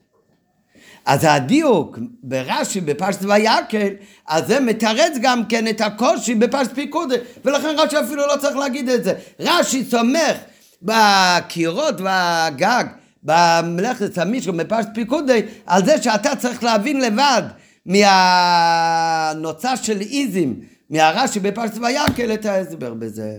על פי כל הנ"ל יובן גם כן הטעם לכך שעשיית העיריות קודם לעשיית הקרושים אף שמנהג העולם להקדים את עשיית הכתלים וזאת מצד שתי עניינים דבר ראשון, מצד חביבות וזריזות אנשים, עשו תקף את התביעה והביאו לעושי המלאכה והעיריות בעוד הנוצר לגבי זה. ועל כן, לא היה ניתן לדחות את הגזיזה ועשיית העיריות עד לאחר עשיית הדנים והקשים. אם הם מחכים עד אחרי שעושים את הקיר, שזה עשוי מהקשים והאדונים, בינתיים עתידות היו שרות העזים לגדול, כל אחת לעצמה, והם לא יהיו תבויות ביחד. ועד יש לימה, על דרך הלכה, שיש גם צער בעלי חיים בדבר, בהיות העזים מעט בלתי חופשי מחמת, מחמת התביעה. ועל כן לכל ראש, מיד שהביאו את העזים האלה, דבר ראשון, גזזו את חוטי הנוצה מן העזים. זו סיבה ראשונה. סיבה שנייה, מאחר שהתביעה, אז העניין הראשון זה פשוט טכני, לא רצו שיגדל עוד, ולכן היו צריכים להוריד מיד. ודבר שני, בגלל צער בעלי שזה מציק לה. לעיזים ש... שהם טבועים. מאחר שתביעה על גבי עיזים, יש בה גם אומנות יתרה, זה עכשיו כבר העניין השני שאמרנו מקודם, מה זה אומנות יתרה כנ"ל, שהתביעה כך היא משובחת יותר, והצהרות הן רכות יותר, אז מובן שעל דרך זה גם במלאכת ההריגה של יריות עיזים. זה שאתה הולך אחר כך לעשות מהתביעה, מהנוצות של עיזים שטבעו אותם, אתה הולך להרוג אותם, אתה הולך לעשות מהם בדים, לכסות את המשכון. אז כשמלאכת ההריגה, טוב, את מלאכת ההריגה בטוח יהיה אפשר לעשות, שזה על העיזים, מלאכת להרוג, לעשות מזה בד, אז זה צריך כבר שיהיה חוטים נפרדים. אז זה כמובן, אבל מה? עדיין יש כאן עדיין את האומנוס יסרו, שגם אם זה לא מחובר, שיהיה אבל עשוי, הכי קרוב לניתקו, כמו בגצ'מיס, מה שיותר קרוב לזמן שהורידו את הענף מן העץ, הוא עדיין יותר, יותר רך. אז גם ההריגה של חוטיזם, גם נעשה בקירוב זמן לשעת היותם מחוברים לעיזים. הנה גם עצם ההריגה היא באופן משובחת יותר. יש בזה יתרון באומנות לפיכך. תקף לאחר גזיזת החוטים על גבי העיזים, וזה הרי היה צריך להיות, כמו שאמרנו מקודם, תקף אחרי שהביאו את זה לגזברים. אז תקף ומיד גם נהרגו מהם העיריות. עד כאן, אז זה הביאור ב... הם, עד כאן זה הביאור ב... הם, ברש"י, בפשוטו של מיקרו. זה גם למדנו את התירוץ ברש"י בויקל, גם הביאור למה רש"י לא מסביר שום דבר, למה היה שוני בפרשת פיקודי, והתירוץ על השאלה בפיקודי זה על פי הביאור בפרשת ויקל. המשך השיחה לפני שמגיעים בהוראה בעבודת השם, אז יש עניין בהלכה שלומדים מרש"י כאן, שהרי הלשון בפסוק והלשון בגמרא, שמה שאנשים עשו את התביעה לגבי העיזים זה היה חוכמת לב. רש"י משנה ומוסיף שזה היה עניין גם של אומנות יתרה, וההבדל כאן הוא לא, הוא לא רק בלשון, ההבדל מצד חוכמה זה עניין, כאילו יש בזה מעלה שזה לא מן הדמים אלא מן החי, אבל למלאכת המשכון אולי אין בזה כל כך נפקא מיני. מדגיש רש"י שזה לא ככה. רש"י מדגיש שיש בזה נפקא מיני גדול באמת לעצם מלאכת המשכון. זה אומנוס יצירו. זה יהיה יותר רך, זה יהיה יותר uh, טבוי. זה החידוש של רש"י. זאת אומרת, זה לא נוגע כאן רק למלוך, אלא זה נוגע באמת, זה חלק ממלאכת המשכון. והעניין הזה, הרי באמת זה דיוק שנוגע גם כן הלכה למעשה. ובהקדם שיש שאלה אם מי שלא מחויב במשהו, האם מותר לו לעשות את זה בשביל השני. למשל, נשים מחויבות בציצית? לא. אז אישה יכולה לקשור ציצית? אה? הנה, ליאם אומר בפשיטיס לא. טוב. ולטוות חוטי ציצית. אה? אה, לשים ציצית? גם לשים ציצית היא יכולה. היא מן הדין? היא יכולה, היא לא מחויבת. לא. לא, לא, זה מצווה, מה פתאום? כתוב משום יהיו הרי שלו. אותו דבר תפילין. מן הדין, מן הדין נשאר אותה להחמיר. כמו כל מצווה, זה... מה שונה, לולב מותר לה? היא לא חייבת. אבל היא בכל זאת לוקחת לולב. כתוב באמת שבפועל שלא תשים תפילין, בגלל שצריך גוף נקי ביותר. אז תפילין וציצית, זה שתי דברים שנשים, לא רק שהן לא מחויבות, אלא הן גם לא עושים את זה בלי להיות חייבים. כן? מצד גדרי ההלכה, הפטור של תפילין וציצית בגלל שזה מצוות עשה, שהזמן גרמה. בדיוק אותו פטור כמו שופר ולולב וסוכה. ובכל זאת שופר ולולב וסוכה רואים שאנשים עושים את זה, הם לא עושים. אבל הם לא מחויבים. השאלה אבל, עכשיו הלכתית, כן, הלכתית, אם הם לא מחויבים, אפילו דברים שהם כן עושים. אישה היא לא מחויבת בלולב, מותר לה אבל לאגוד את הלולב. אז לאגוד את הלולב זה לא כל כך שאלה אולי, כי זה לאו דווקא מצווה, יש בזה מחלוקת. אבל דברים שזה כן מצווה, לכתוב אה, תפילין. מותר לאישה לכתוב תפילין? לא יודע. יכול, נראה, נראה מחר. אותו דבר, אם מותר לאישה לקש- לקשות ציצית. גם אם נגיד שאסור, מותר לה לטוות את חוטי הציצית וכולי. אז זה שאלה, מי שלא מחויב בדבר, אם, אם הוא יכול לעשות את זה. ועל דרך זה כאן, זה שאלה, האם הנשים היו חייבות, כולם הביאו למ- למשכון. השאלה אם הן היו חייבות במצווה של עשיית המשכון. אם לא, אז השאלה אם הם יכולים בכלל לעשות חלק מהדברים. ועל זה מגיע רש"י, ורש"י אומר, יש אומרים שזה לא כל כך קשה, כי זה באמת לא מלאכה, זה סך הכל חוכמת לב. מה שצריך באמת מלאכת המשכון נעשה על ידי גברים. מגיע רש"י ואומר לו, הדבר הזה הוא לא היה רק חוכמת, זה גם היה אומנות יתרה. זאת אומרת, זה היה חלק ממלאכת המשכון. רואים מכאן שנשים לא רק היו חלק מהבאת הדברים למשכון, מנדבס המשכון, אלא היו חלק גם ממלאכת המשכון. וזה בעזרת השם חלק השני בשיחה, אחר יש חלק השלישי זה עניינים ב, ב, ב, בהוראה, באירוע בעבודת השם, ומחר אנחנו נלמד את החלק השני בעזרת השם בלי נדר. ככה יצא לטובה שכבר סיימנו את המסכת. את- אתמול למדנו את החלק הראשון בשיחה, אנחנו עכשיו בעוד ח' שרם מדבר את חלק ההלכה שלומדים מכאן לפי שיטת רש"י, שכבר התחלנו אתמול. נפקא מינה אם מותר לאישה לעשות חלק במלאכת המשכן, לדברים שצריכים לעשות במלאכת המשכן. הרי בטוח שלנדבת המשכן אנשים היו חלק, השאלה זה בנוגע לבניית המשכן. אז על זה אמרנו כבר אתמול, יש כלל בהלכה, על זה אין מחלוקת. זה כלל פשוט בהלכה, שכל מי שמחויב במצווה מסוימת הוא יכול להוציא את השני ידי חובה. מי שפטור ממצווה לא יכול להוציא גם את השני ידי חובה. לכן, אם גבר למשל בראש השנה, אפילו אם הוא כבר קיים את מצוות תקיעת שופר, הוא יכול לתקוע עוד פעם, עוד פעם בשביל להוציא מישהו ידי חובה, כי הוא מחויב כמו השני. אז מדין ערבות, אז כל מי שמחויב בדבר יכול להוציא גם את השני ידי חובה.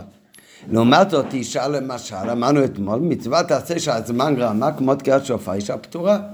אז אם ככה, אישה, אם היא רוצה להחמיר, מותר לה לשמוע שופר. מותר אפילו לאיש במיוחד לתקוע לה שופר בראש השנה כתוב. אבל מצד שני, אישה לא יכולה לתקוע שופר ולהוציא גבר ידי חובה. למה? היא יכולה להוציא אישה, זה לא שאלה, מכיוון שהיא לא מחויבת. אז היא יכולה להוציא את עצמה שהיא לא מחויבת. אבל הכוונה, מי שלא מחויב בדבר לא יכול להוציא את המחויב בדבר. לכן אישה לא יכולה לתקוע למישהו שמחויב שופר. וככה זה בנוגע לכל מצווה, שכל מי שמחויב בדבר יכול להוציא את השני ידי חובה. מי שגם ילד קטן דרך אגב, הוא גם כן פטור ממצוות שופר, אז ילד לא יכול לתקוע לגדול. אז זה, על, על, על ההלכה הזאת אין חולק. השאלה זה לא לעשות את המצווה עצמה, אלא הכנה למצווה. האם אישה שפטורה מסוכה יכולה לבנות סוכה בשביל איש? זו השאלה. לעשות מצווה בשביל השני, בוודאי שאי אפשר להוציא את השני ידי חובה בדבר שהוא לא מחויב. על זה אין חולק, זה במפורש. בגמרא. השאלה זה רק, האם היא יכולה לעשות לא את המצווה עצ- עצמה, אלא הכנה למצווה. האם אישה יכולה לגוד את הלולב בשביל האיש? כי אני לא עושה כאן את המצווה להוציא אותו ידי חובה. האיש מחר ינענע לבד את הלולב. השאלה אם היא יכולה לגוד את הלולב. כמובן זה נוגע להלכה, אם אגידת לולב זה מוכרח להיות לצורך המצווה.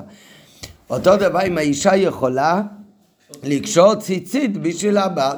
כן, כאן השאלה זה לא אם היא עושה את המצווה בשביל השני, להוציא אותו ידי חובה כמו בתקיעת שופר, כאן השאלה זה בהכנה למצווה, אם יכול לעשות בשביל השני. אז זו שאלה, זו שאלה בראשונים, זה לא מופרש בגמרא. בגמרא יש על זה לימוד, אבל לא בנוגע לכל המצוות, אלא בנוגע לתפילין. שכתוב, וכספתם, הוקשרתם לצליות חבלתיתם בין עיניך, וכסבתם על מזוזות ביתך ובשעריך. לומדים מי שישנו בקשירה ישנו בכתיבה, מי שאינו בקשירה אינו בכתיבה. זה אומרת הגמרא בגיטין, אנחנו עוד לא הגענו לדף מ"ה, אז שם אומרת הגמרא שלומדים שמי שחייב בקשירת תפילין הוא יכול גם לכתוב תפילין. מי זה? איש, אישה פטורה מתפילין. אז אישה לא יכולה לכתוב תפילין. כן, הבעל, הגבר אחר כך יניח לבד. כאן השאלה זה לא אם היא יכולה להוציא את השני ידי חובה, כי זה פשיטה שמי שלא מחויב לא יכול להוציא את המחויב. כאן השאלה אם היא יכולה לעשות את ההכנה למצווה. נו, אז על זה אומרת הגמרא, על זה אין חולק, אישה לא יכולה לכתוב תפילין. כן. אבל זה לימוד מיוחד, זה לימוד מיוחד. מזה לומדים שלא כותב כלום. זה לא ניכנס כאן לכל ה... אה? על דרך זה. או, השאלה זה מה בנוגע לשאר המצוות. אז תוספות אומר שרבנו תם למד מהגמרא הזאת כלל על כל המצוות כולם. שאם האישה פטורה, אז זה לא רק שהיא לא יכולה להוציא גבר לידי חובה, אלא היא גם לא יכולה להכין את המצווה. כך אומר רבנו תם בתוספות, כל שישנו בקשירה ישנו בכתיבה, זה במסכת בגיטין, מה שאנחנו לומדים השנה במ"ה ע"ב, אומר תוספות, מכאן אומר רבנו תם. רבנו תם לומד מכאן על כל שאר המצוות, שאין אישה אוגדת לולב ואין אישה עושה ציצית. כיוון דלא מפקדה, מכיוון שהיא לא מחויבת בדבר, אז היא גם לא יכולה לעשות את ההכנה למצווה בשביל שאיש יקיים אותה. תוספות עצמו אחר כך חולק על זה. תוספות אומר, מזה שיש לנו לימוד שגוי לא יכול לקשור ציצית, וגוי לא יכול לעשות אה, סוכה, מזה אתה מבין שאישה כן יכולה. והדין בנוגע לתפילין ומזוזות בספר תורה זה דין מיוחד, ספציפי רק בדברים האלה. אז זה מחלוקת.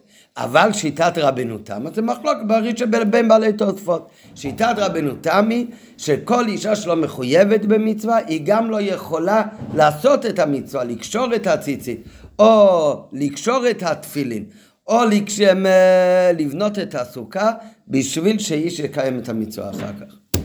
כך שיטת רבנו תם. עכשיו, אה? מה? זה, לא, אולי, אבל עיקר המצווה זה לשבת בסוכה. המצווה ישיבת בסוכה, הדוגמה של תוספות, אבל זה לא מסוכה.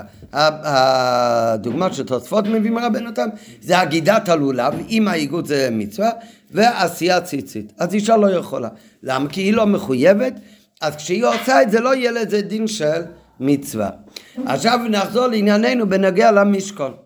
האם בניית המשכון, כולם היו מחויבים לנדבת המשכון. מה הדין בנוגע לבניין המשכון? האם זה היה חיוב גם על נשים או לא? אז הכלל הוא הרי, כמו שהזכרנו מקודם, שכל מצוות עשה שהזמן גרמה, אז נשים פטורות. אז מה כתוב, מתי הוא זמן של בניין הביס המקדוש? החיוב בניין ביס המקדוש אומר הרמב"ם, וכך כתוב במסכת ברכות בש"ס הדף הראשון, ממש בהתחלה, שהם בנו, היו עוסקים בבניין מעלות השחר עד הלילה, עד צאת הכוכבים. ביום עסקו בבניין ביס המקדוש, ועל דרך זה בבניין המשכון ולא בלילה. אם מצוות הבניין היה ביום ולא בלילה, אז יוצא שבניין המשכון היה מצוות עשה שהזמן גרמה. אם זה מצוות עשה שהזמן גרמה, אז הנשים פטורות מכך. אם נשים פטורות מכך, אז לשיטת רבנו תם, גם היה אסור להם לעשות. לפי הדעה השנייה בתוספות, גם מצווה שהאישה פטורה, היא לא יכולה להוציא איש ידי חובה, אבל מותר לה לעשות את המצווה, ואחר כך מי שיעשה אותה בפועל, יהיה מישהו אחר. לעומת זאת, לדעת רבנו תם, אם זה מצווה שהאישה פטורה, גם הכנה למצווה אסור שהאישה תעשה. זאת אומרת, לשיטת רבנו תם, אם בניין המשכון זה היה מצווה שהנשים עצמם היו פטורות, אז גם הכנה לבניין המשכון, מה זה לדוגמה הכנה לבניין המשכון? לטוות את הצמר, לטוות את הצמר ולעשות את החוטים של התחילס והגרמון ותלה השוני. אז גם זה היה אסור לנשים אה, לעשות. כך יוצא לפי רבנו תם. כי זה הכנה למצווה. זה מה שבאמת. מה? מה ש- באמת זה סותר. אז זה שאלה, זה, זה סותר את רבנו תם, רבנו תם ידע שכתוב בתורה שאנשים חוכמת לב אה, תב- הם, אה, הביאו מתווה את התכלת והגומה בתלה השוני. אז איך זה מסתדר? אז על זה מצביע רוגת שובר, שבבניין הבייס המקדוש יש שתי מצוות. מצווה אחת, ועשו לי מקדוש ושכנתי אלכו. מצווה של בניין לבנות בית הבחירו. והבית הבחירו הראשון שהיה מצווה לבנות זה היה המשכון במדבר. זה דבר אחד. אחר כך יש עוד מצווה תעשה. יש מצווה להיות שם בית מוכן להקריב עליו קורבנות. יש מצווה אוטומטי, אם אתה מחויב לבנות בית המקדוש, אז יהיה לך גם בית ל- להיות מוכן להקריב עליו קורבנות. אבל זה מצווה בפני עצמה, שחייבים לדאוג שיהיה בית שעליו אפשר, שאפשר להקריב שם קורבנות. במילים אחרות, יש מצווה באמת לבנות בית המקדוש, אבל אם לא היה מצווה מפורשת על גוף בניין בית המקדוש, אז מה, אז לא היינו יודעים שצריך לבנות בית המקדוש? גם הייתי יודע שצריך לבנות בית המקדוש, למה? כי יש עוד מצווה שחייבים לדאוג שיש שם בית שאפשר להקריב שם קורבנות. הפרט הזה של המצווה, שחייב לדאוג שיהיה בית להקריב עליו קורבנות, מי חייב להביא קורבנות בבית המקדוש? רק גברים או גם נשים? גם נשים. כן, הקורבניסטים היו בשביל כל בני ישראל, לא רק לגברים. יותר מזה, יש גם קורבנות יחיד שחייבים גברים להביא, יש קורבנות שנשים מביאים, יש קורבן יולדת, יש מלא קורבנות. זאת אומרת שהמצווה, להיות שם מוכן בית להקריב עליו קורבנות, המצווה הזאת אי אפשר להגיד שהיא רק על גברים ולא על נשים, זה חל גם על האישה. אז אם ככה יוצא, אם היה רק את המצווה לבנות בית המקדוש, אז אם ביני בית הבחירה הוא ביום ולא בלילה, זה מצוות עשה של הזמן רמה. אישה פטורה מכך. מכיוון שיש בה עוד מצווה, שהמצווה היא לדאוג שיהיה בית שיקריבו עליו קורבנות. במצווה הזאת גם נשים חייבות, מהסיבה הפשוטה שגם נשים צריך שיהיה להם בית להקריב קורבנות, כי הם חלק מהחיוב להקריב קורבנות. יש קורבנות ששייכים לנשים. אז אם ככה יוצא, שאם מצד הדין של ביני בית הבחירה נשים פטורות, אז מצד הדין הזה, שהנשים פטורות, אז מצד זה לשיטת רבנו תם, אסור להם גם לעשות עשייה של הכנה לביני בית המקדוש. אבל מכיוון שבבית המקדוש יש הרי עוד מצווה, לדאוג שיש שם אוהל להקריב עליו קורבנות. אם יש מצווה שיש שם אוהל להקריב עליו קורבנות, בח... במצווה הזאת, הרי מצד זה נשים גם כלולות בחיוב. אם הנשים גם כלולות בחיוב, אז אוטומטי מותר להם גם לעשות הכנה למצווה, כי באמת הם גם מחויבים בביני בית המקדוש. אולי לא מצד המצווה לבני בית המקדוש, אבל מצד המצווה להיות שם הבית מוכן להקיף קורבנות. אז יוצא למסקנה של הדבר שהאישה כן חייבת בביני בית המקדוש.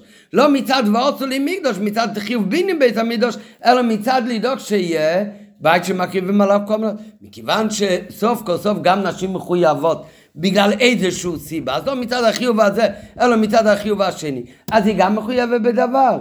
אז היא, גם לדעת רבנו תם, אין בעיה שהיא תעשה את התביעה של הצמר, של תחילת והגמון והכל. אלא מה? על זה מגיע רוגת שובה ואומר שבזה יש אבל הבדל. הרי אם ככה יוצא לכאורה, אז נו, אז למה נפק מיני נשים פטורות? הן חייבות או בגלל מצווה הזאת או בגלל מצווה הזאת, יש הבדל. מהו ההבדל? המצווה לבנות בית המקדוש, ועוץ למקדוש ושכננו ביתו, זה לבנות את בית המקדש מאלף עד תו. לבנות את המשכון, כולל הכל מאלף ועד תו, כמו שכתוב בתרא. מצד העניין השני, אז יש חיוב גם על אנשים. על מה יש חיוב על אנשים? לדאוג שיש שם בית, לה, להקריב שם קורבנות. זה לא כולל את כל הדברים של מלאכת המשכון. מה זה כולל? זה כולל רק אותם דברים שמעכבים את עבודת הקורבנות. זה לא כולל רק את המזבח החיצון, כי גם אם יהיה רק מזבח החיצון, יהיה אפשר להקיף קורבנות. למה? כי כתוב שמקריבים קורבנות על המזבח שהוא פסח אויל מויד. נו, אז אם ככה, אז נכון, בשביל להקריב קורבנות צריך מזבח, אבל המזבח צריך להיות על פסח אויל מויד, אז צריך שיהיה בנוי כל האויל מויד. השאלה רק מה כלול באויל מויד. אז הרוגות הוא מדייק, מדייק, שהאויל מויד מה הוא כולל? את כל המשכון עם המכסה. עם איזה מכסה? הראשון. עם המכסה הראשון רק. המכסה השני, מה- מה- מאורות עיזים, מהשערות של עיזים, המכסה העליון לא כולל במכסה אויל מויל שמעכב את הקורבנות. בפועל בנו את המשכון עם הכל, אבל כך הוא מוכיח את זה שיש הבדל, שכדי שמה שמעכב קורבנות זה שיהיה אויל מויל כולל המכסה, רק המכסה הראשון. ולהלכה, הוא אומר נפקא מיני פשוט מאוד, הגיעה רוח חזקה, וחלק מהמכסה הוא עף, וכיסה עכשיו את ה... גילה את המשכון. אם עף שתי המכסים, כל המכסים, אז יש עכשיו להקיף קורבנות, צריך להפסיק את עבודת המזבח עד שיכסו מחדש את כל המזבח. אבל אם הרוח קיפל רק את המכסה הכי עליון, אז אפשר להמשיך להקיף קורבנות, הקורבנות כשרות. זאת אומרת, המכסה העליון הוא לא מעכב. נו, אז אם ככה, מה יוצא? על המכסה העליון, אז על זה באמת נשים לא היו חלק מהחיוב. כי זה רק חיוב מצד בינין בית, בית המקדוש, מצד ווצולים מקדוש. אז על זה נשים לא מחויבות. אז כאן לשיטת רבנו תם, לאישה אסור לעשות את ההכנה. אומר רוגש, אבל לכן, זה באמת ההסבר ש, של רבנו תם, שעל המכסה הראשון ממה הוא היה עשוי, מתכלת הגומה מצמר רגיל. מתי, איך, איך נשים הביאו את זה? אחרי שחתכו את הצמר וטבעו אותו בצורה רגילה וצבעו אותו, עשו את הכל על מלאכת המשכון הרגיל ואז הביאו לגזברים. איי, איך מותר לאישה לעשות את החונל המצווה? הרי מכיוון שגם היא חלק מהמצווה, למה היא חלק מהמצווה?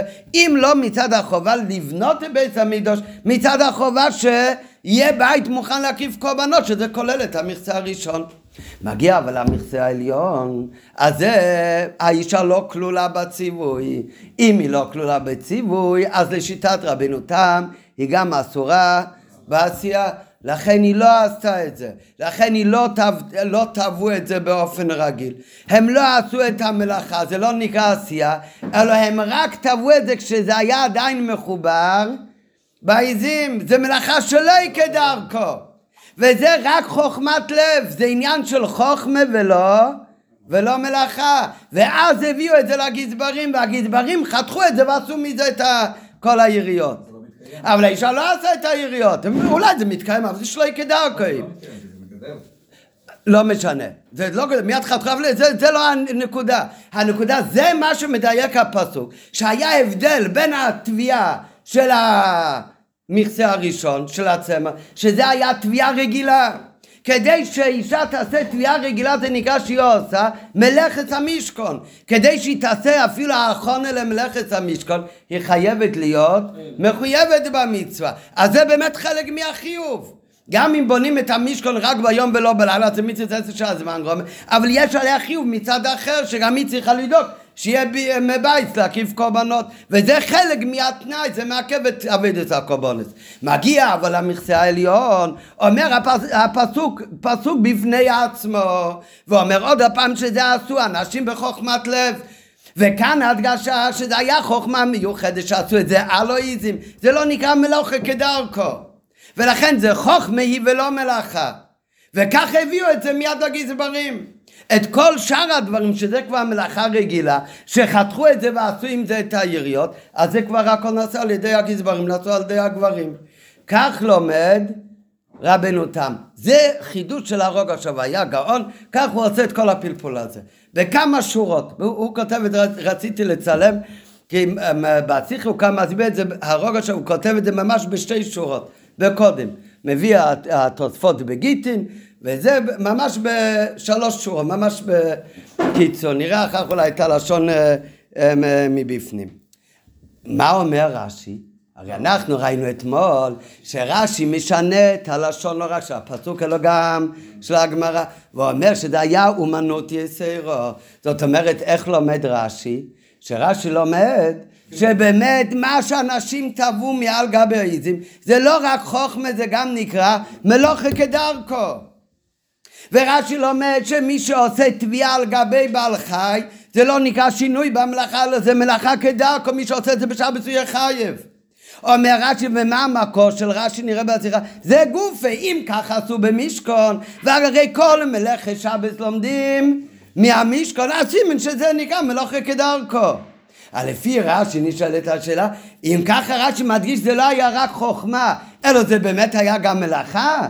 אם זה היה מלאכה, אז איך באמת היה מותר שיעשה על ידי הנשים? אלא זה רש"י לשיטתו, שרש"י תמיד מסביר את הכל לפי פשוטו של מיקרו. לפי פשוטו של מיקרו שאומרים אויל מויד, זה כולל לא רק את המכסה הראשון, אלא כולל גם מכסה העליון. וכמו שכתוב במפורש בפסוק לעשות את המכסה הראשון, השני, שלישי, את כולם לכסות את המשכון. כולם נקראים לכיסוי המשכון. אז כולם נקראים אויל מויד. ולכן לפי פשוטו של מיקרו באמת, לפי רש"י, כמו המכסה הראשון הוא חלק מתנאי עיקרי של המשכון כדי שמותר להקיף קורבנות. גם המכסה העליון בלעדיו גם כן אסור להקיף קורבנות. אז אם ככה נשים מחויבות בזה, וכבר לא צריך לדחוק שזה רק עניין של חוכמה, אלא אומר רש"י זה באמת גם עניין של מלאכה. וזה מלאכה רגילה שמי שעשה את זה בשבת יהיה חייב. אה אם ככה איך אישה יכולה לעשות את זה? הרי לשיטת רבנותם מה שהיא לא מחויבת היא לא יכולה לעשות כי גם זה חלק מהחיוב. למה? כי לפי פשוטו של מיקרו אין הבדל בתנאי של אויל מייד לאצבעי סמוכן להקריב קורבנס בין המכסה התחתון לבין המכסה העליון ולכן הכל הולך לשיטתו ברש"י. אבל אתה לא חולק עליו. אה? זה לא חולק עליו. אז יכול להיות שגם רש"י יסכים כמו רבי... אתה צודק, היינו יכולים להגיד שזה לא קשה על רש"י, כי רש"י לא אומר כמו הדעה השנייה בתייסס, שגם מה שנשים פטורות, מותר לה לעשות את העשייה של ההכנה. זאת אומרת, לבנות משכון אולי יהיה אסור לה, אבל לעשות את ההכנה אולי מותר. נכון, אתה צודק. לכאורה, על רש"י זה לא קשה לכתחילה, כל השאלה הרי הייתה רק על רבנו תם. אבל אפשר לומר, גם אם רש"י יסכים עם שיטת רבנו תם, גם אם רש"י יגיד גם כן שמצוות שאנשים פטורות אסור לה לעשות גם את העשייה, עדיין אפשר להסביר את זה שלרש"י לא אכפת והוא מדגיש אדרבה, שזה היה לא רק חוכמה, לא זה באמת היה מלאכה. החילוף של רש"י זה פשוטו והרגושו יותר לעומק. כן, כן, כן, כן, כן, כן, אבל נראה, עכשיו נראה, אז אמרתי הכל קודם אה, בעל פסקי, זה קצת מושגים וקצת פלפולה, אז עכשיו זה ילך בקלו מבפנים. מן העניינים המופלאים על דרך הלוכש ניתן ללמוד מפירוש רש"י זה ידוע שיש שאלה, מאחר שאין בונים את המקדוש בלילה ועל דרך זה משכון דאיקרא מקדוש. אז מתי זה זמן הבנייה? זה רק ביום ולא בלילה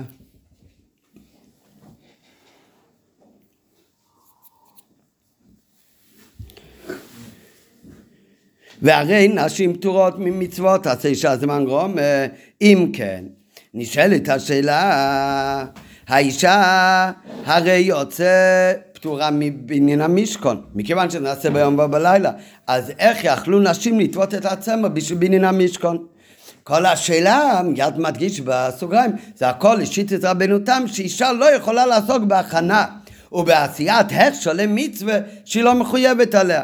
ולכן אין אישה אוגדת. לולה ואין אישה עושה ציציס כי זה לא יפקדה כי לא, לא יפקדה כי אני לא מחויבת בזה. מבאר על זה הגאון הרגות שובי שבמצווה בניין המקדוש יש שתי פרטים. א' עצם בניין המקדוש שזה מצוות עשה ואחר כך יש בניית המקדוש לצורך הקרבת הקורבנות. ובזה יש חילוק בנוגע לשאלה אמורה אם נשים מחויבות או פטורות מבניין המקדוש מצד מצד בניית המשכון והמקדוש, מצד החיוב של לבנות, אז זה מצוות עשה שהזמן גרמה באמת, והן פטורות. אבל העניין והחיוב השני, שצריך לבנות מקדוש כדי להקריב בו קורבנות, בזה גם נשים מחויבות. שהרי גם על נשים מוטל חיוב של קורבנות. לפיכך, אותם חלקים ופרטים במקדוש, שהם מעכבים הקרבה קורבנות, בזה גם נשים מחויבות. ולכן בזה הם מחויבות גם בבנייתם ועשייתם, אז הם יכולים גם להכין את האחרונה למצוות האלה. מה שאין כחלקי וכלי המקדוש, שהם לא מעכבים בהקרבה קורבנות, ועשייתם אינה מצד להיות בית סמוך להקריב קורבנות, אלא כאן המצווה זה רק מצד המצוות העשה הראשונה של בניית המקדוש, אז בזה באמת נשים פטורות אה, מעשייתם. באותם דברים שנשים פטורות מעשייתם, אז במילא הן גם אסורות בזה, ולפשיטס רבנותם הן אסורות לא רק לבנות, אלא אסורות גם מלהכין את זה ולעשות את הדברים האלה. בענייננו. מה זה לא יוצא אה, בנגיע לענייננו? לגבי העיריות, איתה בגמרא, שכתוב, הגמרא אומרת, גם באמצע שבת, שעל הפסוק ויפרוס את האוהל על המשכן.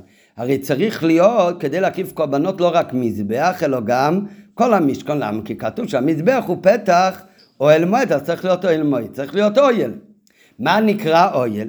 אז הגמרא אומרת, מה שכתוב ויפרוס את האוהל על המשכן, מה, מה זה האוהל? הגמרא אומרת זה כוה על היריות התחתונות, שהן עשויות משש, תכלת וגומה ותלה שוני. היינו, שדי ביריות התחתונות כדי שיהיה למשכון דין של אוהל, ואז הוא כבר ראוי להקריב עליו קורבנות. זה יוצא לפי הגמרא, גם בלי הכיסויים העליונים יותר. וממילא נמצא שהיריות שלמעלה מהם זה ירי, לדוגמה יריות עיזים, אותו דבר האור התחש, זה כבר לא מעכב בהקרבת הקורבנות במשכון. והמשכן הוא כשר גם במקרה שהרוח קיפל את היריות עיזים. כך מדייק הרוגצ'וב לפי הגמרא בשבת. על פי זה מובן, טעם החילוק גם בלשונות הכתוב. בנוגע ליריות התחתונות נאמר, וכל אישה חכמת לב בידיה תאבו, ויביאו מתווה את התכלת ואת הגומון וגמר, לפי שהיריות אלו מוכרחות הרי עבור כשרות המשכון, לצריך הבאת קורבנות, ולכן גם נשים ראויות לעסוק במלאכת התביעה, כאן הם עסקו במלאכת התביעה בצורה רגילה. של יריות אלו ולהשתתף בזה במלאכת המשכון. מה שאין כעיריות עיזים, שהם הרי לא מעכבים את הקורבנות כנעל, ובמילא הנשים פטורות מהחלק הזה, ואם ככה, אם היא פטורות על לפי רבנו תם, גם אסורות בעשייתן. אז כאן הלשון זה, תאהבו את העיזים. לא הביאו מתווה בצורה רגילה. היינו, שתביעתן הייתה צריכה להיות דווקא באופן לא רגיל, באופן משונה, שאז זה כבר לא מלאכה, אלא אז הופך להיות דהה וחוכמה יסרו ולא מלאכו. כדברי הגמרא בשבת. ולכן באותו רגע זה לא היה אסור שהם יעשו את זה, כי זה לא נחשב שהם עשו משהו בעשייה או במלאכת המשכון ממש.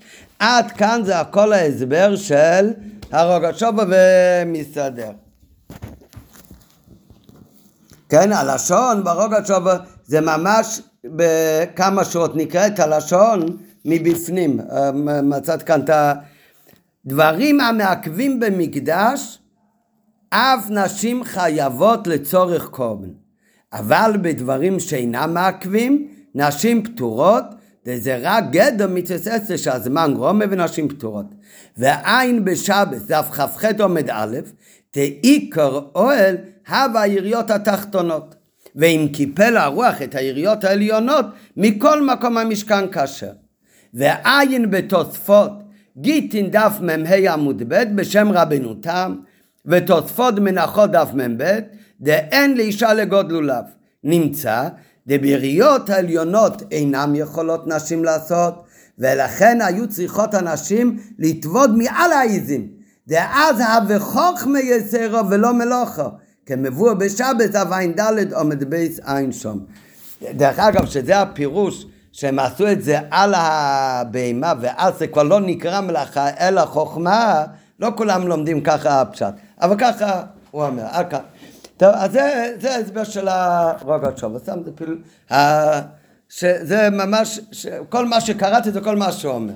אבל קשה להבין מה כתוב כאן, אה, כאן זה מוסבר יותר באריכות. אבל באותיות, על פי הנ"ל בפירוש רש"י, שרש"י מדייק לו חוכמת לב היה כאן לאנשים אלו, זה היה אומנות יתרה יש למה, שרש"י בפירושו על התרא, אזיל בדלי שיטות, הולך בדלי שיטתו, ששיטתו של רש"י תמיד זה דרך הפשט. הגמרא בשבת באמת מחלקת שדין אויל יש על המכסה הראשון ולא על המכסה העליונים. זה הגמרא אומר בשבת, ועם קיפל הרוח. אבל על פי הפשט בפסוק פשוטי של מיקרו, על הפסוק ויפרוס את האוהל על המשכון, אומר רש"י, מה זה ויפרוס את האוהל על המשכון?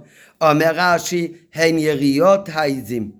וכפשטות הכתוב בפרשס תרומו, ועשית יריות עזים לאוהל על המשכון. אז מפורש שבפשוט של מיקרו גם יריות עזים, אולי בעיקר היריות עזים, הם נקראים אוהל על המשכון. ולפי זה נמצא שלדעת רש"י ובפשוט של מיקרו היה גם ליריות העזים הגדר ודין של אוהל. ולכן גם הוא נצרך ומעכב בהקרבת קורבנות במשכון. יוצא שלשיט אז רש"י בפשוטו של מיקרו, שגם יריות העיזים, גם הם היו חלק ממה שמעכב את הקרבת קורבנות, אז גם בהם נשים חייבות בדיוק כמו במכסה התחתון יותר. אז אם ככה יוצא שלפי רש"י לא צריך להגיד שהם טבעו את העיזים על גבי העיזים כדי שלא יהיה לזה דין של מלוכה, אלא רק חוכמה, לא אדרבה. לפי רש"י זה היה בנוסף לחוכמה גם אומנות יתרה, ואדרבה זה היה ממש עשייה של מלאכה גמורה. ועל פי זה מובן שגם יריות העזים יכולים לעשות על ידי אנשים ולכן מדייק רש"י וכתב בשינו לושן כנ"ל היא הייתה אומנוס יסר היינו שתביעתן על גבי העזים הייתה לא רק חוכמה כי אם גם מלאכה וזה החידוש בלשון אומנות שהיא מלאכה בגוף הדובר ועל פי זה אין כל הכרח למה. כדברי מפורשים שרש"י כאן הולך לפי שיטת הגמרא שמי שטובע צמא על גבי בהמה פטור ולכן היה מותר לאישה לעשות את זה כי אין דרך תביעה בכך.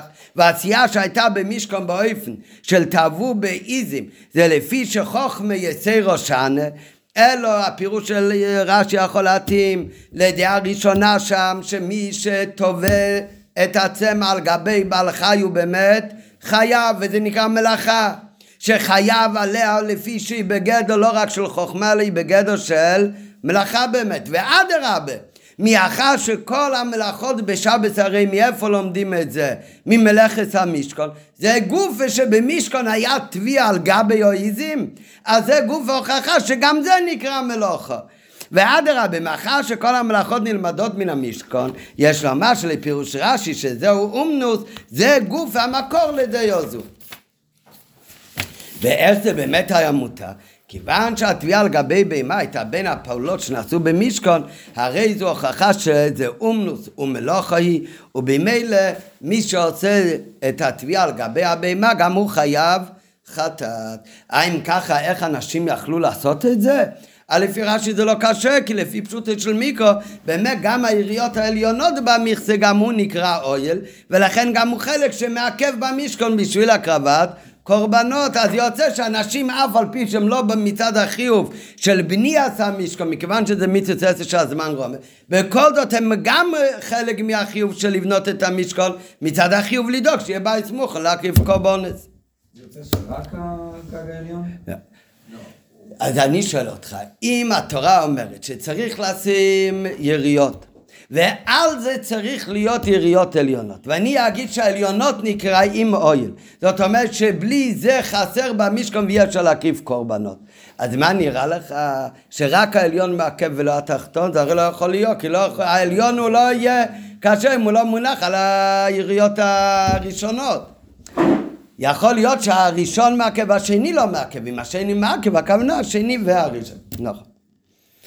טוב, אז עד כאן, אז זה למדנו כבר את החלק השני של השיחה שאמרנו, שכאן החלק השני הוא לא הביאו בפשוט שמיקו של רש"י, שזה החלק הראשון שלמדנו אתמול, שלפי הדיוק ברש"י בויקל זה מתרץ את הקושי בפרשת, ברש"י בפרשת פיקודי, אלא הסברנו גם כן עכשיו מהעניינים המופלאים בהלוכת שאפשר ללמוד מדיוק בדברי רש"י, במה שרש"י משנה את הלשון. חוכמת לב וכותב אומנות יתרה, שאומנות הכוונה שזה לא רק חוכמה, אלא זה מלוכה ממש, אז בזה יוצא עוד ביור שלם לעניין הלכה, כמובן כמו שיובל אומר, אם אנחנו רוצים לתווך בין רש"י לשיטת רבנו תם באמת, שאישה אסור לה לעשות גם הכנה למצווה שהיא פטורה מהם. כמובן לפי הפירוש השני בתוספות, שזה דין רק בתפילין ולא בכל מצווה, אז כל הפלפול, כל השאלה מלכתחילה לא מתחילה. כל מה שלמדנו עכשיו זה לשיטת רבנו תם במסכת גיטין. אז נשאר לנו רק את הסוף השיחה, מה לומדים מיינה של תורה, של פירוש רש"י, העניין הפנימיות של פירוש רש"י, והוראה שלומדים מזה בעבודת השם. וכאן יש הוראה בשתי העניינים. גם מהרש"י הראשון שלמדנו אתמול, שטבעו את העיזים, את הנוצות של עיזים, בהיותם עדיין מחוברות לעיזים, וגם מהרש"י השני, הדיוק ברש"י, שרש"י לא מסביר כלום, שאף על פי שרש"י אומר שבנו את המשכון כפי סדר העולם, ולכן עשו קודם את הבית, ואחר כך את הכלים, בכל זאת בבייס גוף ולא עשו כסדר העולם, אלא קודם עשו את הגג, את היריץ, ורק אחר כך עשו את הקרושים, שזה היה הקירות. ומשתי רש"י, מכל אחד הוא לא- נלמד עכשיו הוראה בעבודת השם לפי פנימיות העניינים. מיינו של תר בפירוש רש"י ויראה מדבור בעבודת השם. לחרא אינו מובן. לשם מה מסופר בתורה כל הסיפור הזה שנשים טבעו את העיזים בעוד הצמר על העיזים. זה הרי דבר שלא נוגע להלכה כי זה משהו חד פעמי. כי זה היה רק במשכון, אפילו בבית המקדוש זה לא היה נוגע למעשה, כי בית המקדוש לא עשו לו יריות מעיזים בכלל. בית המקדוש היה בינן של עוונים. אז כל הד... הסיפור הזה, אז מילא כל הציווי המשכון, זה ציווי אחר הקודש ברוך הוא ציווה לעשות את המשכון. אבל זה לכאורה סיפור בעלמה, ולכאורה זה לא נוגע, כי מה ידעה והווה, מה שהיה היה, וזה בפשוט לא חלק מהציווי. אדרבה, אנחנו אמרנו כבר אתמול, שכל ההכרח של רש"י, ההכרח שבאמת בפשוטו של מיקרו, שהיה כאן עניין מיוחד שאנשים טבעו את העיזים, כשהשרות היו עדיין מחוברים וגדלים על העיזים, וכך הביאו את זה לנידוס המשכון עם העז, הביאו את העיזים עם הצמר הטבוי עליו. מאיפה לומדים את זה? מזה שהתורה מחלקת את תביעת הנשים לשתי פסוקים. פסוק אחד כתוב שאנשים טבעו את התחילת הגומון תלשון, את הצמר ואת השש ואת הפשתן, ואחר כך פסוק בפני עצמו, עוד הפעם ממי כל ההקדמה וכל הנשים חוכמת לב, כתוב בפני עצמו טבעו את העיזים. מזה מבינים שזה לא אותו תביעה, כי אם לא, הוא היה אומר בפסוק הראשון שאנשים טבעו את תחילת הגומון תלשוני ושש ועיזים. מזה שמחלקים את זה לשם. אז כבר הזכרנו אתמול במקום ציווי מלאכת המשכון, בתרומה, באמת זה כן כתוב ביחד. זאת אומרת בפשט זה לא היה בציווי של הקודש ברוך הוא שכאן צריך, ככה צריך לטבות. זה אנשים, הם החליטו, כל אנשים חוכמת לב, ועשו את זה באומנוס, יש ציירו לפי רש"י, הם החליטו לטבות את הנוצות על העדים כשזה עדיין על העץ. למה באמת? אז למדנו אתמול שבזה יוצא שהתרומה הנדובה שלהם היא יותר נעלית, זה נדבה של אה, לא רק מהדומים אלא מן החי, עם כל האריכות, וזה גם נוגע לאומנות, זה יותר רך ככה, עם כל הביאורים, אבל זה לא, פשוט לא היה ציווי, זה הם החליטו לעשות ככה, מינית וסליבו מהתואר, אבל זה סיפור מה ידעה ואהבה, למה התורה מספרת לנו את זה? הלכאורה לא מובן, שמה מסופר בתרא כל האנשים מה שנעשו ליבו ניסונו טוב וסעיזם והרי מה ידעה והווה ומעשה יריות עיזים לא נוגע אלו למשכון אפילו לא לבית המקדוש כולל המקדוש לא עושית ובפרט שהמקדוש לא עושית הוא הרי בכלל בונו עם משוכלל ויגאלה ויובי משמיים. יש בזה שתי דעות והרי מתווך בזה שהמשכון באופן כללי יבוא וירד משלוחלול מלמעלה ורק המכה בפטיש כדי שיש הרי חובה לבנות בניין הבית אז מה שהוא יעשה גם על ידי אביידס אודם, ועל דרך זה, אז זה לא נוגע לנו בכלל מה שהיה אפילו לא בבית המקדוש, אלא רק במשכון. על דרך זה צריך לא בנגיע לעניין השני. שמה שהקדימו את היריס להציץ הקרושים, שזה עניין הפך ממנהוג העולם, גם זה עניין שלכאורה מה זה נוגע לנו לדרס. אלא שמכאן יש ללמוד שתי הוראות כלליות בעבודת משכון ומקדוש שעל כל יהודי להקים בעולם בכל הזמנים והמקומות וכדברי חז"ל כתוב על המשכון ועשו לי מקדש ושכנתי בתוכו, בתוך, היה צריך, ושכנתי בתוכם, צריך, לא כתוב עשו לי מקדש ושכנתי בתוכו, אלא בתוכו לא נאמר, אלא בתוכם, בתוך כל אחד ואחד מישראל. אז ההוראה הראשונה היא שמן הנושים שנעשה ליבנו אותנו בחוכמה. איזה הוראה אפשר ללמוד מזה?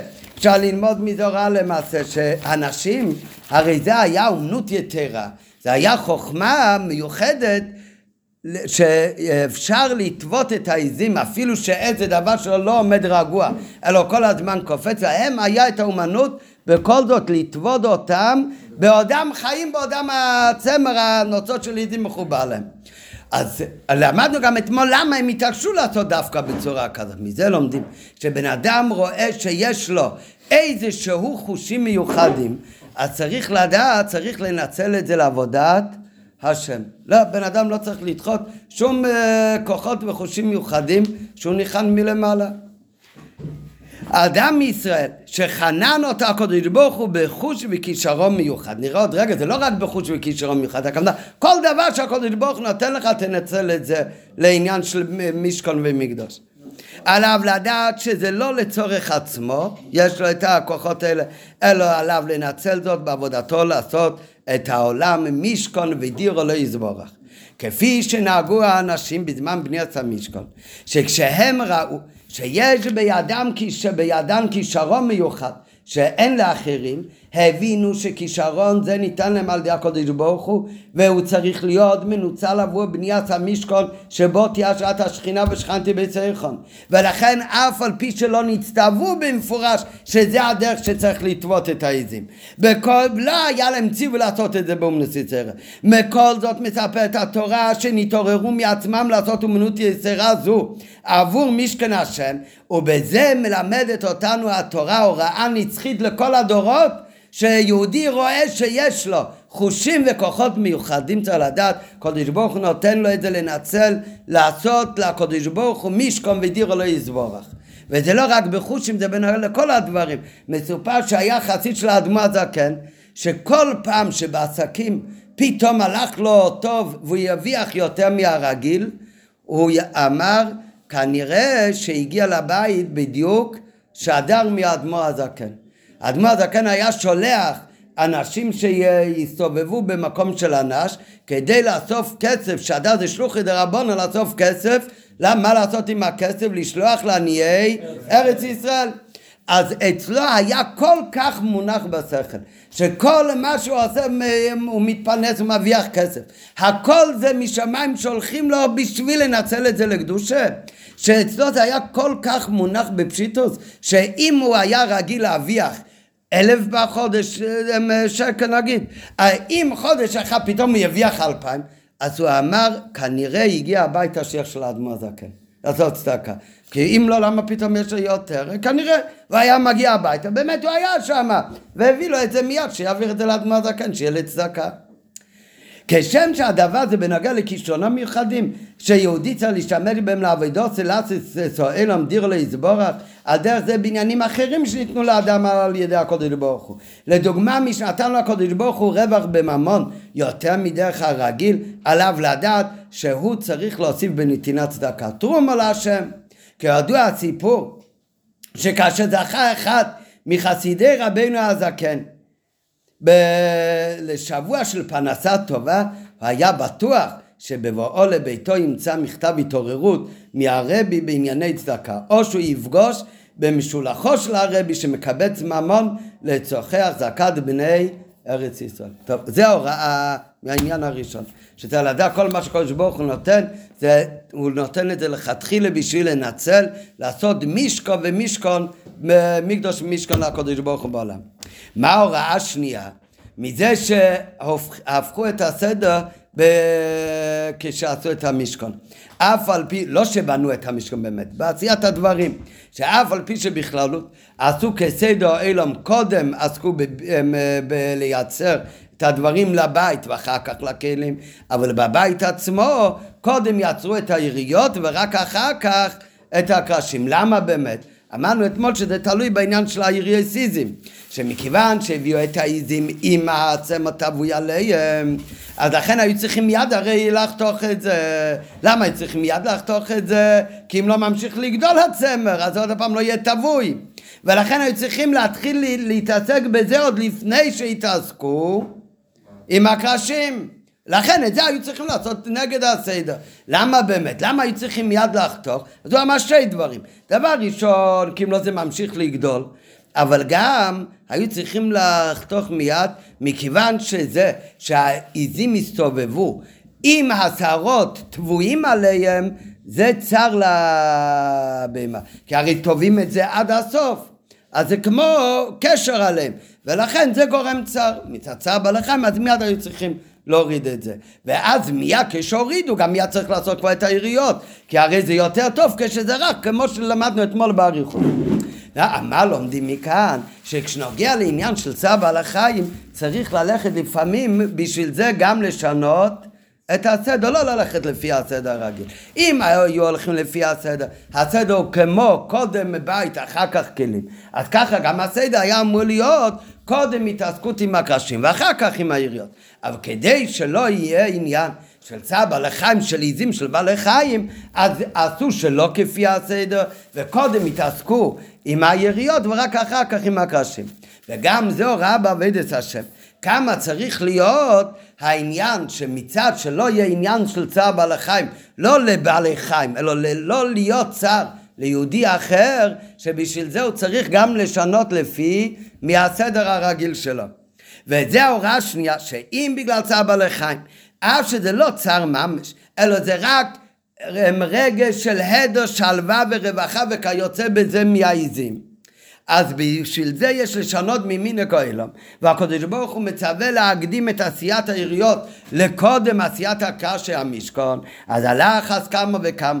שהקשר מדובר בצער של בן אדם, ובפרט צער של בן ישראל של יהודי, שאתם קרואים אודום, ובפרט יכול להיות אצל יהודי שתי סוגי צער, יכול להיות סוג של צער אצל יהודי שבגשמיות משהו מציק לו, ויש צער עוד יותר גדול שחסר ליהודי עניין ברוחניות, שאין לו בכלל בגדים שהוא ערום, וכי תראה את אחיך והוא ערום, ערום מן המצוות, אתה צריך לכסות אותו, לדאוג לו ללבושים של תרומיצס.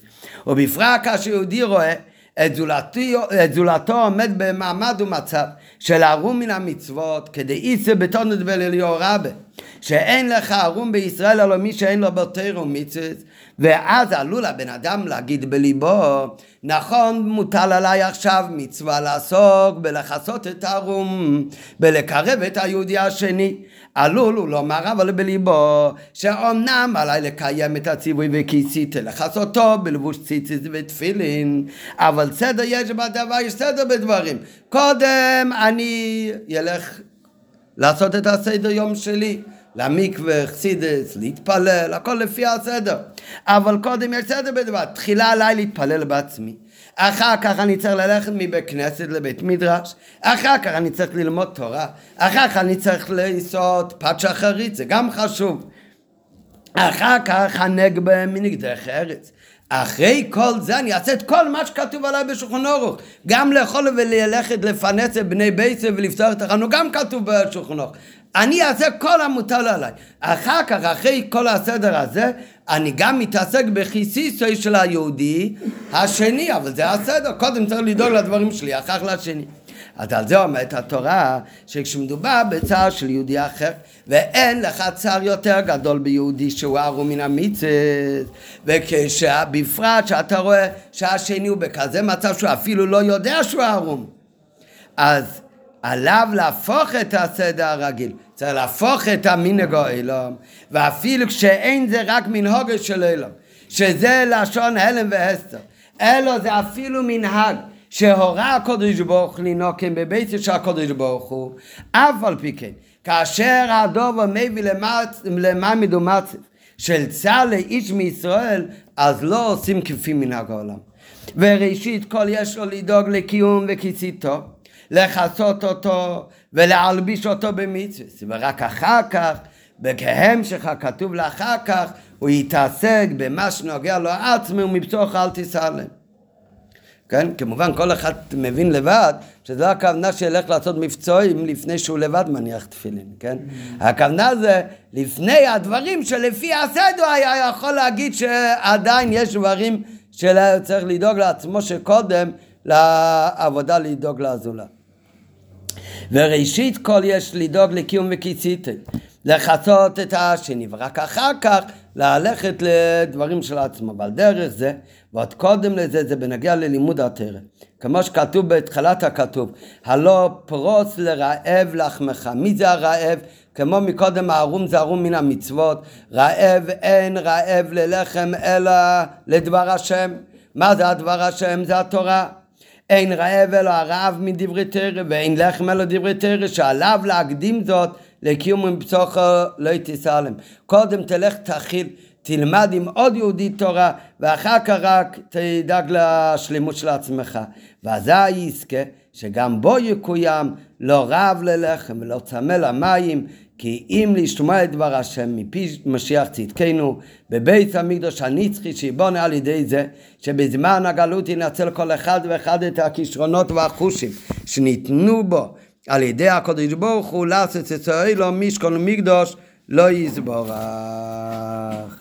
והרע הוא מביא בהערה 70 בנוגע לעשות טובה ליהודי לא רק ברוחניות כמו שמדובר כאן בשיחה אלא בגשמס שהצמח צדק יש את הסיפור הידוע היה רואה יתגלה אליו אל תראה בהם מגיע אליו גם אחרי הסתלקות של האדמו הזקן ופעם היה תקופה שהצמח צדק לא זכה לראות את האדמו הזקן שהאדמו הזקן לא יתגלה עליו.